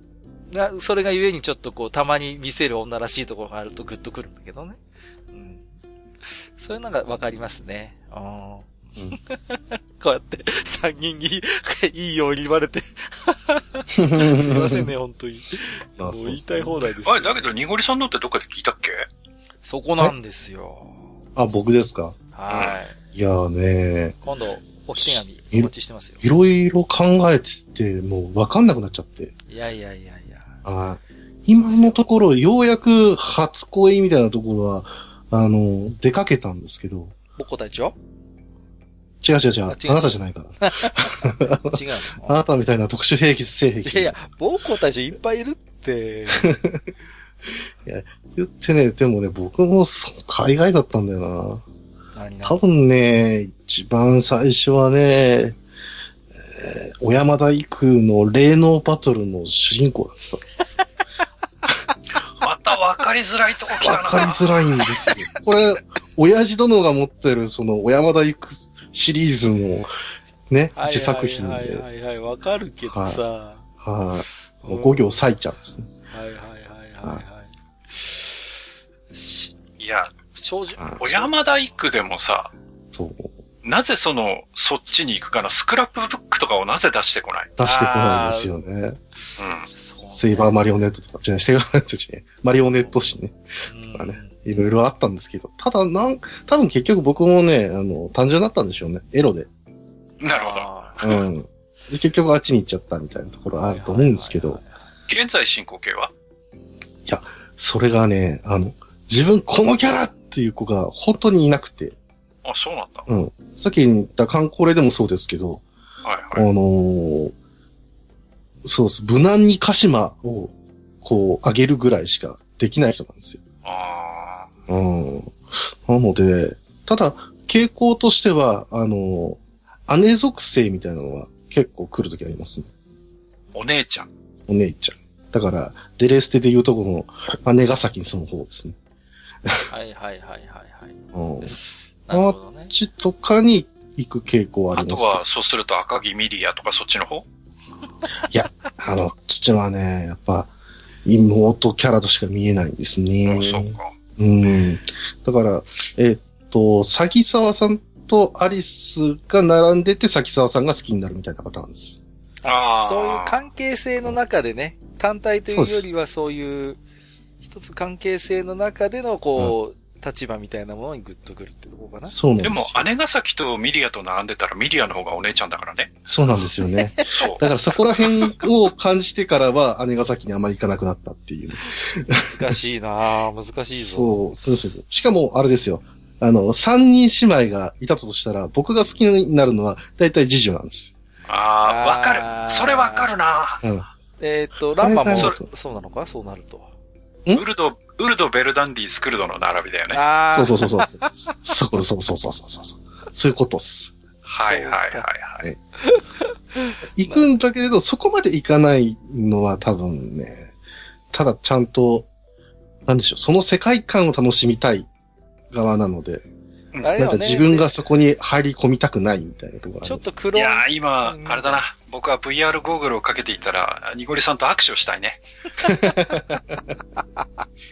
うん。みのりさんはさ、でも基本的にそこの世界に自分を投影するというよりは、こう、傍観者でいたいっていうところがあるよね。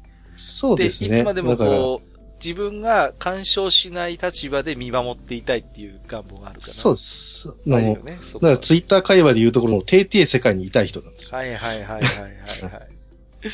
なるほど、ね。犯すことなく。うん。はいうんうんまあわかります。そこね。だからあんまりこう、二次元恋愛変理語っても面白くねえなっていう。ああれでしょ？あの、誰それさんの座ってる椅子になりたいとか、そっちの、いや、そんな、むしろ透明人間でいたいんで。結局透明人間変わんないです。でいいんですか、う、うんん。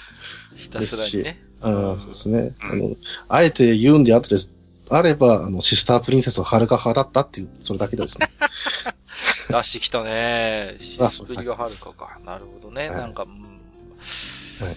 みのりさんもちょっとあれだな、屈折してるな。うん、そう。屈折してる。はい。えー、ありがとうございます。えっと、はゆちーさん。えー、ニコ動のアイマス動画はアイマスジャンキ伝やパラノイアマスター、ハルカッカは無慈悲なシチリアの女王とかは好きでしたね。久々に見てみたらいつの間にか偉い時間に。私の好きだったニコ動シリーズものとかやったらまだ見てない隠れた名作に会えるかもですね。ということでいただきましたよ。うん。これ面白そうですね。うんうんうん。これはいいんじゃないですか。マスターも私もやっぱニコ動は割とね、あのー見てきた口ですからね。でも最近見てないから古い動画しか上げられないけどね。いいやー、本当ですね。僕も、うんもっぱらもう RTA のやつしか見ないもんな、最近。RTA。いや、先週、それこそ、あのね、あの、ジダラクさんに、まあ、教わって、うん。あの、はい、ジョージのやつ。まあ、何本か見てみましたけど、はいはいはいはい。僕はね、まだハマるまでいけないですね。あー、そうね。だあの、相当閣下シリーズをちょっと越せないはいはいはい。自分の中ではね。ああ、確かにね。わかります。うん。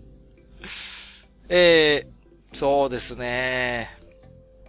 なんだろうな。ちょっと僕も整理しとこう。昔よくハマったニコ動のシリーズ。あの僕が好きだっていうやつってね、完結しないんでね、あんまり言いたくないんですよね。ちょっとそれは、作者さんが途中でいなくなっちゃうっていう失パターンで踪シリーズみたいな感じ。多いんだよね、そういうシリーズ。はいはいはい。ありますよね。えー、っと、深見さん。えー、ゴブリンスレイヤー見ました。初心者魔法使いが簡単にゴブリンにやられる姿を見てまんま D&D やんと思ってしまった。懐かしいなレベルが上がると創意工夫がなくなってくんだよな。異種族の女子を追い回す姿はどっちかっていうと、グローランサーのブルーかな。おお 古い話ですんませんってことで、グローランサーってあれですよ。あの、コンピュータゲームの方じゃないですよ。これ。TRPG ですからね、グローランサーって、ほうん。ブルーっていう種族がいてね、まあ化け物なんですけどね、カオスが生み出した化け物でそういうブルーってやつがいるんですけど、確かに、あの、ゴブスレに出てくるゴブリンにちょっと近いと思いますね。なんかそれなりの社会性があったりなんかして、あとは、非常に公職で、好きあらば、こう、襲ってくるっていう、女性を襲うみたいなところがあるんで、グローランサーっていうのも、のブルーっていうのはね。うん。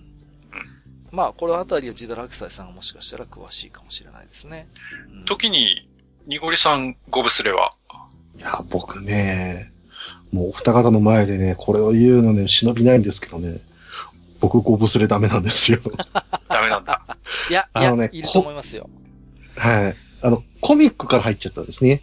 ああ、はいはいはい。コミックの数ページ見て引いちゃったんですね。最初き、最初きついもんね。はい。1話はね、人選ぶんだよね。そうなんです。それ以降は面白そうだなっていうのがあったんですけど、またこのシーンとかがあるんかなと思うと、ちょっとあれなんです。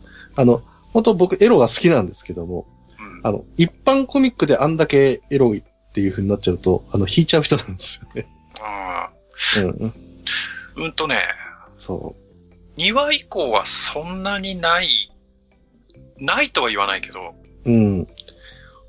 やっぱりね、あの、ゴブリンっていうのがそういう生き物だってはいはい。いう設定がある以上、うんそういう描写はどうしてもついて回るので、うんうん。まあ、むしろそこがね、まあ、肝なところだとは思うのでうん、まあ、いいんじゃないかなとは思うんですけれど、うーん、そうですね。僕はもうちょっと安全に、えー、冒険がしたいな。なんかまあ、あの、いわゆるこう、ぬるいっていう言い方は失礼かもしれないけど、ぬるい異世界ものに対する、アンチテーゼっていうところはあるのよね、一つね。うんうんうんうんうんそれはあるんですよ。その、そうですね。お手軽でご都合のいい異世界ファンタジーものっていうのが、まあ、一時期ほどではないにしろ、まだまだいっぱいあるんだけれども、そうそうじゃないファンンタジーもあるんだよっていうことを、割と多分意識的に描いてると思うんですよね。うん。あの、あとね、あの、はいはい。ゴブス、ゴブリンスレイヤーをその、語る上で、あの、うん。ダークファンタジーっていう言葉を持ち出す人が結構いて、あー、どうだろ記憶、だけど、聞きますね。うん。だけど、いや、うんそもそもその、ダークファンタジーの定義って何って思うんですよね。うんう。。難しい。うんそこが難しいのよ。うんよ、く、ほら、ベルセルク、ベルセル漫画のねベルセルクなんかはダークファンタジーだっていう人結構いるんだけど。それって単に設定とか雰囲気が暗いっていうだけをダークファンタジーって言ってないっていうそうね。それもあるよね。気がして、じゃあダークファンタジーの定義って何よっていう話。難しいよね。うんちょっとね、あの、ファンタジー好きの人に投げかけてみたいなとは思うところではありますね。んそうです。ね。ううん。あんまりね、難しい。うん。海外ではあんま言わないのよね、逆にダークファンタジーっていう分け方はあんまりしないんですよ。ん。うん。割と日本は好んで、好んでというか作ったような概念ってところがあって、どこか。だってね、指輪物語だって、それこそね、原点であるうんうんという、指輪物語だって見方によってはあれダークファンタジーなんで、そうそう。だゴラムの、グラムのこ下りなんかはまんまそういう雰囲気あるからね、やっぱり。いわゆるね、雰囲気論で語るのであればね。うんうんううん。だから何をもってダークとするのかっていうのは、うん。逆に、逆説的なんだけど、日本ではあまりにライトなファンタジーが市民権を得たがゆえに、本格ファンタジーみたいなものを、もうなんかダークって呼んでしまうっていうのはなんかある気がするのよね。そうですね。ライトはいがその軽いっていう意味だけじゃなくて明るいっていう意味も含めてね。うん、デモンズソウルをダークファンタジーって言ってるようなもんですからね。ああ、そこなんだよ。ダークソウル、デモンズソウルをどう位置づけるかっていうのもあるよね。ゲームで言うならね。ちょっとこれまた別ですけど、あの、僕あの、ゴブスレはダメなんですけど、ベルセルクは大丈夫なんで。めんどくさいんですよ。難しいなそこは。そうか。うん難しいです。はいなんだろうね。うん。もう一つあるのよね。その、あのー山田風太郎系のああいうはい。忍者ものも和風ダークファンタジーと言えなくもないのよね。そうですね。うんうんう。うんん。うんこれこれ語ると本当2時間いきますね。だから、そここはね、いろ、いろいろテーマがある、あり得る話なんです、ここは。これもなんかあれだね、ネタにできそうな感じではありますうね。ん、そうですね。なんかね。ダークファンタジー論っていうか、ファンタジー論みたいな感じでね。うん。そうそう。うんまあね、それ言うとね、あの、ラノベとは何ぞやの話みたいにさ、じゃあファンタジーとは何ぞや、ダークファンタジーとは何ぞや、うんライトファンタジーとは何ぞやみたいな話になるんでね。そうなんですよね。じゃあ本格ってどっから本格なのさとかね。そうそうあそう。りますね。難しい本格派ファンタジーありますね。本格派っていうのが、まあ、以前ちょっと話もしたんだけどね、日本では本格派って言われるファンタジーが、長編が少ないよね、なんて話をちょろっとしたんだけどさ。まあ、そんなことを言い出すとね、まあ、7巻買ってきましたけど、キングキラークロニクルはファンタジーなのかとかね。そろそろまだ読んでないですけど、7巻。いや、僕、5巻まで僕読みましたけど、うん、すいませんね。本当にあの、はにわさんには余計な散財をさせたと思わ思われてるんじゃないかと、ハラハラしておりますけれども、あの野郎みたいな。高えんだよ、早川とかって。えー、っと、次行こう。えーはい笠杉さん、えー、139回配置を、えー見やすい時間に収めるため原作の何を省き、どこを改変するのか、えー遠いビジュアル、キャラクターをどう納得できるところまで持っていくのか、最終的にいい意味で原作に戻りたくなるのか、ある種の映画群の話と同じだ。ヤマト、ハガレン、ジョジョ、進撃、う、頭痛が、ということでいただいております。ありがとうございます。まあ、前回はね、一つ本案っていう話をね、まあ、ジダラキサイ様もお迎えして話をしたんですけれどもね。うん。まあ、難しいですよね。こう、原作があるものをこう、ね、映画にするとか、まあ、他の、う媒体にこうね、えー、変換していくっていうのはね。まあ、打率がどうしても、どうですか。うん。ね。あの、この中で言えば、今、僕はあの、ヤマトのね、うん、うん。まあ、要はさらばなのか2なのかわかりませんけど、それの焼き直しの2202っていうのをやってるはいはいはい。んですよ。うん。で、やっと2枚目のディスクを僕買いまして、で、まあ、まだね、あの、先があるので、今のところ評価、評価っていうかね、感想あんまり、えー言ってもどうかなと思うんで、また、見たらね、ずっと先まで見たら、ちょっと物申したいなと思うんですけど、わかりました。今のところあんまりいい感触じゃないな。あ、そうですか。いやー、僕もね、最近あの、あの、パピコってあるじゃないですか、アイスの。あれ、はいはいはいキャンペーンで今さ、銀英伝のキャラクター出てるのよね、パピコでさ。あそうそうそうあれさ、どうして古い方のキャラないや、だからさ、い今さ、D の上テーゼやって、映画版も控えてるのに、このタイミングでさ、石黒版のキャラ使ってるでしょ？そうそうそうそう。ちょっとした一種返しだよなと思うんですよね。うん いや、それだけこう、まだまだキャラクターとしての訴求力は石黒版の方が力があるんだと思ってね、薄ら笑いを浮かべてしまいましたけれどもね。うん。やっぱだってそうじゃないですか。ねマスター僕も。だって、ラインハルトって言われてパッと頭の中に思い浮かぶのって石黒版のキャラクターだもんね、どう考えたってさ。まあ、そうですね。それか、まあ、道原克美さんのセラ回さんのね、うんバージョンですよね。うん。んそう考えたらね、CM のそういうキャンペーンで石黒版のキャラクター、ラインハルトを起用するのはよくわかる。残念ながごめんら。。あの、僕の脳の中には富士流版はないんだ。あー、読んでないんで。あー、そうなんですか。富士流版も面白いんだけどな。うん。えーっと、笠崎さん、ありがとうございました。えーエンバーとひさみさん、出た。はい、ジョージ。ポッドキャスト聞いてる？おう。面白いのに。おすすめの番組紹介するよ。愚者の宮殿って言うんだけど。サムネは可愛いけど、おっさん配信やろ、騙されんぞ。ああ。おっさん配信でも雰囲気いいぞ。バーで語らう二人はゲストの話に聞き耳立てているような気にさせてくれるっていうことで、こんな感じ？でいいの？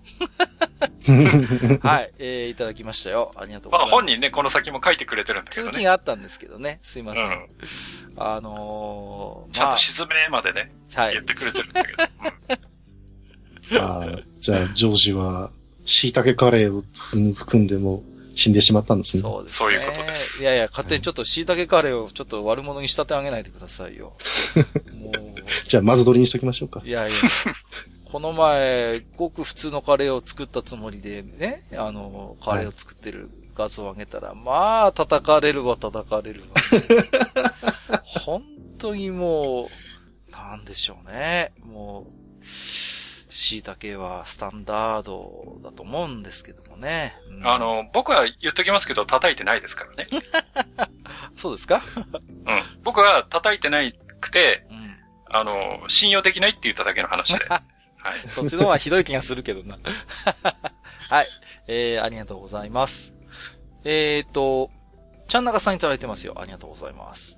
えー、なんか便意を催すと思ったら書店にいました。この、この出だし。えー、バイク擬人化禁書面白そう。でもその前にカッカさん、トイレはどこですか？ということで画像付きでいただいてますけれども、これあの、バイクのね、擬人化の漫画が今あるんですよね。うんな。るほど。そうそう。確かオートバイっていう雑誌に載ってた気がするんですけど、雑誌連載ですか？雑誌連載ですよ。えー実は。雑誌連載ってサイトなのかな？オートバイのサイトで読める、確か漫画だったような気がする。で、でもこれもう単行本出てるってことでしょ？出てます、出てます。しかもこれ3巻ですか ?3 巻なんです。3巻まで出てるえーあ、そんなに出てんだ。すごいな。あのー、なんていうの？バイクの擬人化っていうと爆音っていう漫画もあったじゃないですか。あのー、擬人、あで、あれ擬人は、化というか。あれはメーカーなんですよね、あれはね。そうですね。うん、はいで、今回これは完全にその単体のバイクとして、プロダクトとしてのバイクが擬人化になってるということで、バイクが詳しい方は面白いんでしょうね。僕は正直読んでもよくわかんなかったんですけど。もうじゃあ、ニゴリさん詳しいからわかるんじゃないいや、詳しくないですよ、僕は。はい乗っているって言ってるだけですから。バイカー、バイカーはニヤッとするネタ満載なんじゃないですか、こういうのは。うん。どうでしょう。いやただ、単純にね、勉強のために見るっていうのは、まあいいのかなって思いますね。うん。ね僕。なんか。うんなんかすごいいっぱいあるよ、これ。バイク擬人化禁書って。そうそうそうへそう。そうなんか今、あの、ウェブオートバイ？うんまあちょっと開いてみましたけど、なんか、たくさんあるよ。そうなんですよ。すごいんですよ。ね。いやー、ままあ、たゲームとか出るんですかね。いいや、出るかもしれないです。だってもう、バイクの種類はそれこそ無限大ですから、出せるキャラクターも無限大じゃないですか、そう考えれば。ね。あー、なんかオタクの人が好きそうな。4コマなんですね。4コあーなるマほど基本。はいはいはいはい。こ今回の物語の主役、GSX400S 刀。刀。刀の400持ってきたの？なんで ?1100 じゃねえの？そこ。まあいいや。はい。この辺がやっぱり専専門誌たる。はいえー、最後、今日、ゆたぽんさん、えー、画像付きいただきましたよ。これは果たしてまず、あ、画像か、リンク先ですね。えーと、うん果たしてマズドリ案件なのか否か、愚者の宮殿ガチの飲むカレー、フェリシモが発売。えー、持ち運びと飲みやすい、飲みやすさに特化した缶入りタイプ、開発に1年以上ということで、缶入りの飲むカレーですって。どうですか？こんなの。いや、これね、興味あるんですよね。なんか美味しそうじゃない？なんかチラッと見るとさ。なんか普通にうまそうな気するんだよね。うん、うんなんかね。それこそさ。ただ、ひこう、冷やして飲むのか、温めるのか。いやそこに温めるんじゃないですか？でも。ね、常温でも美味しく飲めるんだって。マジで。うん。ああ、書いてるね。うん、そうなんですよ。えーランチとかにいいかもしれないですよね、これね。うんうん。サンドイッチ普通にの。コーンポタージュはね、うんチー入れてますからね。ああ、でもこれ、170g3 巻で1140円だから結構高いね。結かだから、一缶あたり300円超えるよね。400円、400円近いんだよね。いや、これは美味しいんじゃない？普通に。これは普通に美味しそうですね。うんこれは、もう飲むカレーっていうことだから、まあよくカレーは飲み物って言いますけど、これはそういう意味で飲むではなくて、ご飯にかけたりはしないんだろうね、きっとね。これ、なんかパンと一緒に食べてみたいね。うん、そういうタイプなんでしょうね。こう。うん。だから、なんかご飯の皿にかけるというよりは、パンをかじりながらちょっとこう、飲むっていう感じかな。うんなんかこう、フランスパンかなんかかじりながらちょっと飲んでみたい気がしますね。うん温めたやつを。そうそうそう。これからの時期いいんじゃないですか？うん。ね。ちょっとこれは、マズドリにはならなそうなうん。雰囲気ではありますがちょっとあの、あの、僕らが探しているのは、あの、カレー風ラムネとか、うん。あったな、それ、そういえば、本当に。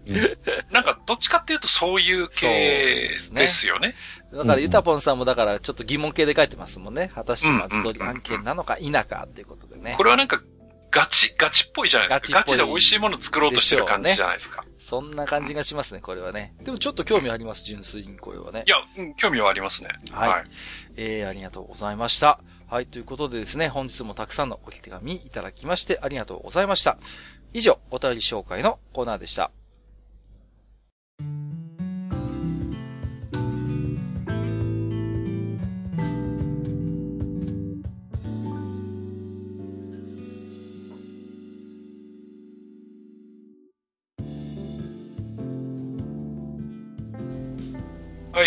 というわけでですね、えー今回はサブカルおじさんと VR を考えるということで、えー、にごりさんに来ていただきまして、楽しいおしゃべりをさせていただきましたが、えー今回はこの辺でお開きということにしたいと思います。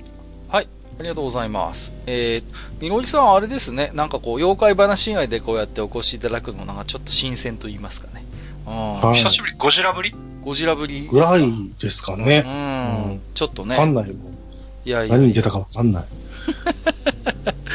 まあ、今日はね、そんなことで、えっ、と、VR を一つテーマにね、いろいろお話ししてみたんですけども、こんな VR はどうかなんて話が今日は途中で飛び出しましたけども、なんか、におりさんもそういうアイディアとかあったりするんですか、あそうなんですよ。実はこれが本当はね、話したかったんですけども。ほう。えーね、なんですけど。基本的にやっぱおじさんがね、うん。あの、まあ、お金持ってるっていう風な言い方はあれですけども、うんまあ稼いでるわけじゃないですか。あでもね、あの、それのおじさんがね、あの、ぜひ VR をやりたいなっていう風になって、えーくれるような VR の何かって、なんかないかなって、うん。こういう話がですね。はいはいはいはい。はい。で、先ほどね、マスターはもう、足軽 VR なんていうことをでも言ってま、したそけど。れどっちかっていうと若い人向けだと思うんだよね。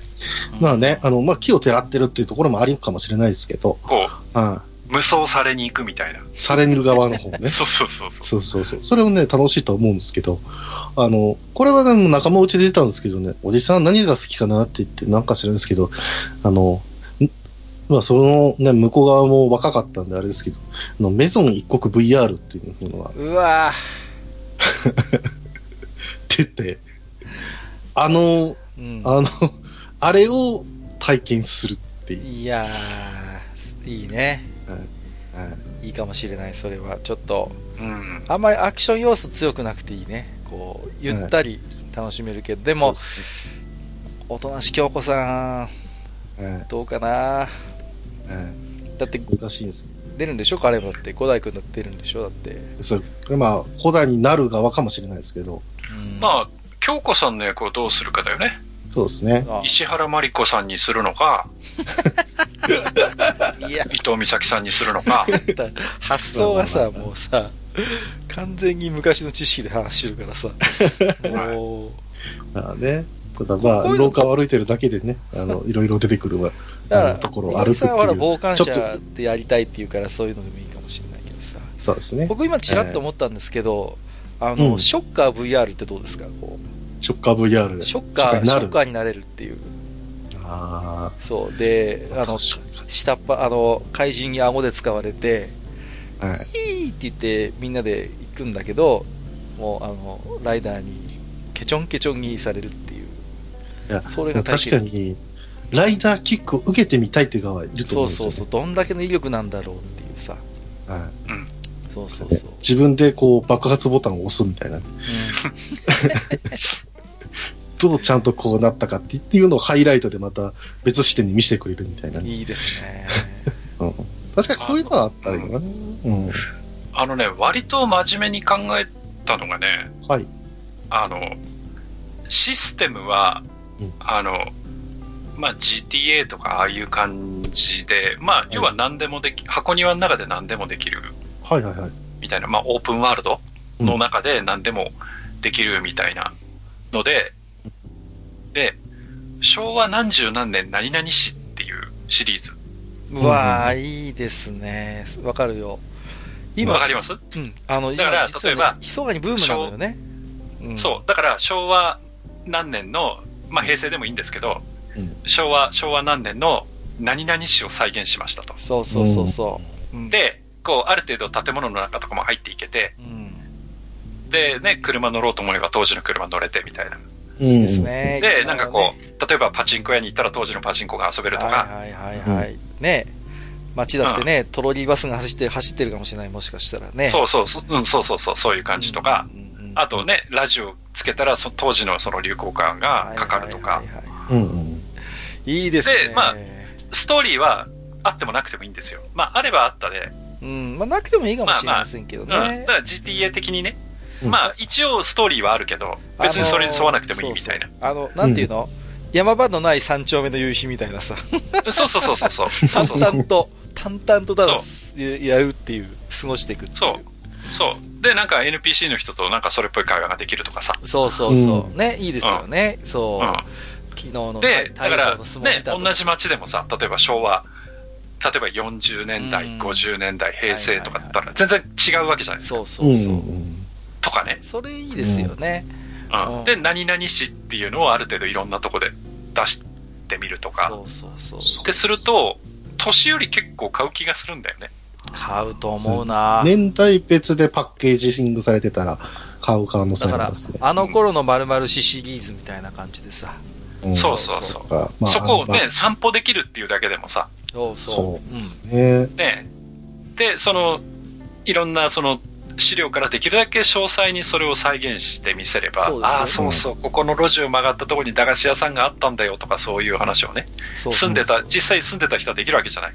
そうですよ。それって結構楽しい体験だと思うんだよね。うん。で、そうですね。まあ、場合によってはフィードバックできるわけですよ。ここにはこんなのがあったはずだみたいな、そういうむしろ、うんうんそうそうそうそう。ね、そういううんプレイしてる側からさらに情報を持ち寄って、さらにあの頃のあの、あの街っていうのがだんだん、アップデートしてね。そう、アップデートされて肉付けされていくっていうの、うんそうそうそう。うんうん、そういう双方向性も楽しめるから、いや、これ結構ありかもしれないですよ。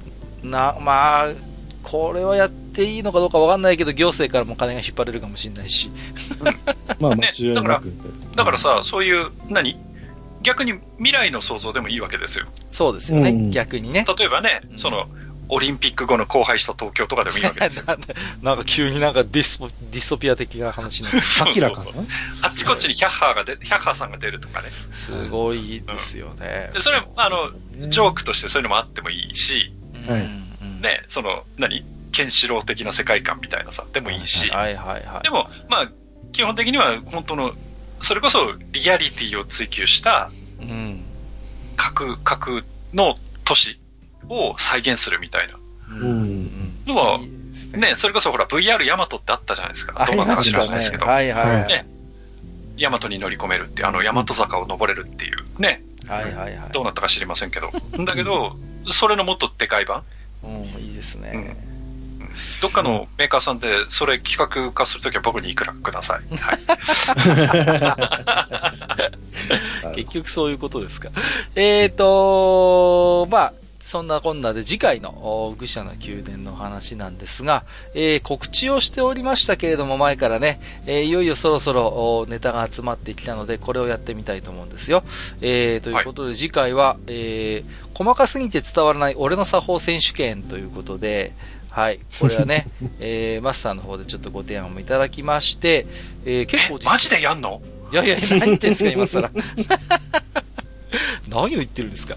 あの、だいぶね、ツイッターでも、あの、ハッシュタグをね、別につけていただきましてね、えーはいはい送っていただいて、つぶやいていただいているのもだいぶ溜まってまいりましたし、まあ、メールでも実はいただいているので、えーっとはいはいですね、今回はまあ、えー主に、えーメインとしては一応食事部門とゲーム部門ということでね、はい。一応ね。はい、一応この部メイン2部門を中心にですね、まあ、皆様の、まあ、俺ルールといいますか、細かす、まさに細かすぎて伝わらない俺の作法選手権ということでね、うんえー、と、皆さんのそんな、えー、もしかしたら私だけみたいな、えー、トークをちょっとね、えーしてみたいと思いますよ。はい。もちろんね、今からでも間に合いますので、はい。はい。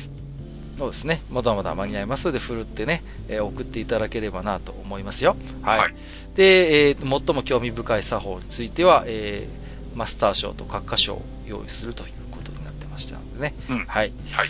えーいかがでございましょうかということです。はい。えー、ということで本日もですね、長時間にわたりましてお付き合いいただきましてありがとうございました。ここまでお相手をさせていただきましたのは、えー、と、ゾンビランドサガ6話まで見て、やっぱりアイドルアニメだと、えー、改心してヘビリョウさんごめんなさい、あなたが合ってましたと言いたい、カッカと、はい。えー、ゴブリンスレイヤーの勇者ちゃんの役は、えー、平野さんにやらせればよかったのにと思ってる埴輪と、カラクリサーカスのシナリオの詰め方頑張れ濁りでした。本日もご聴取いただきましてありがとうございました。ありがとうございま。した。めんどくさいおっさん二人と愉快なゲスト、そして皆さんのお便りで成り立つバー、愚者の宮殿。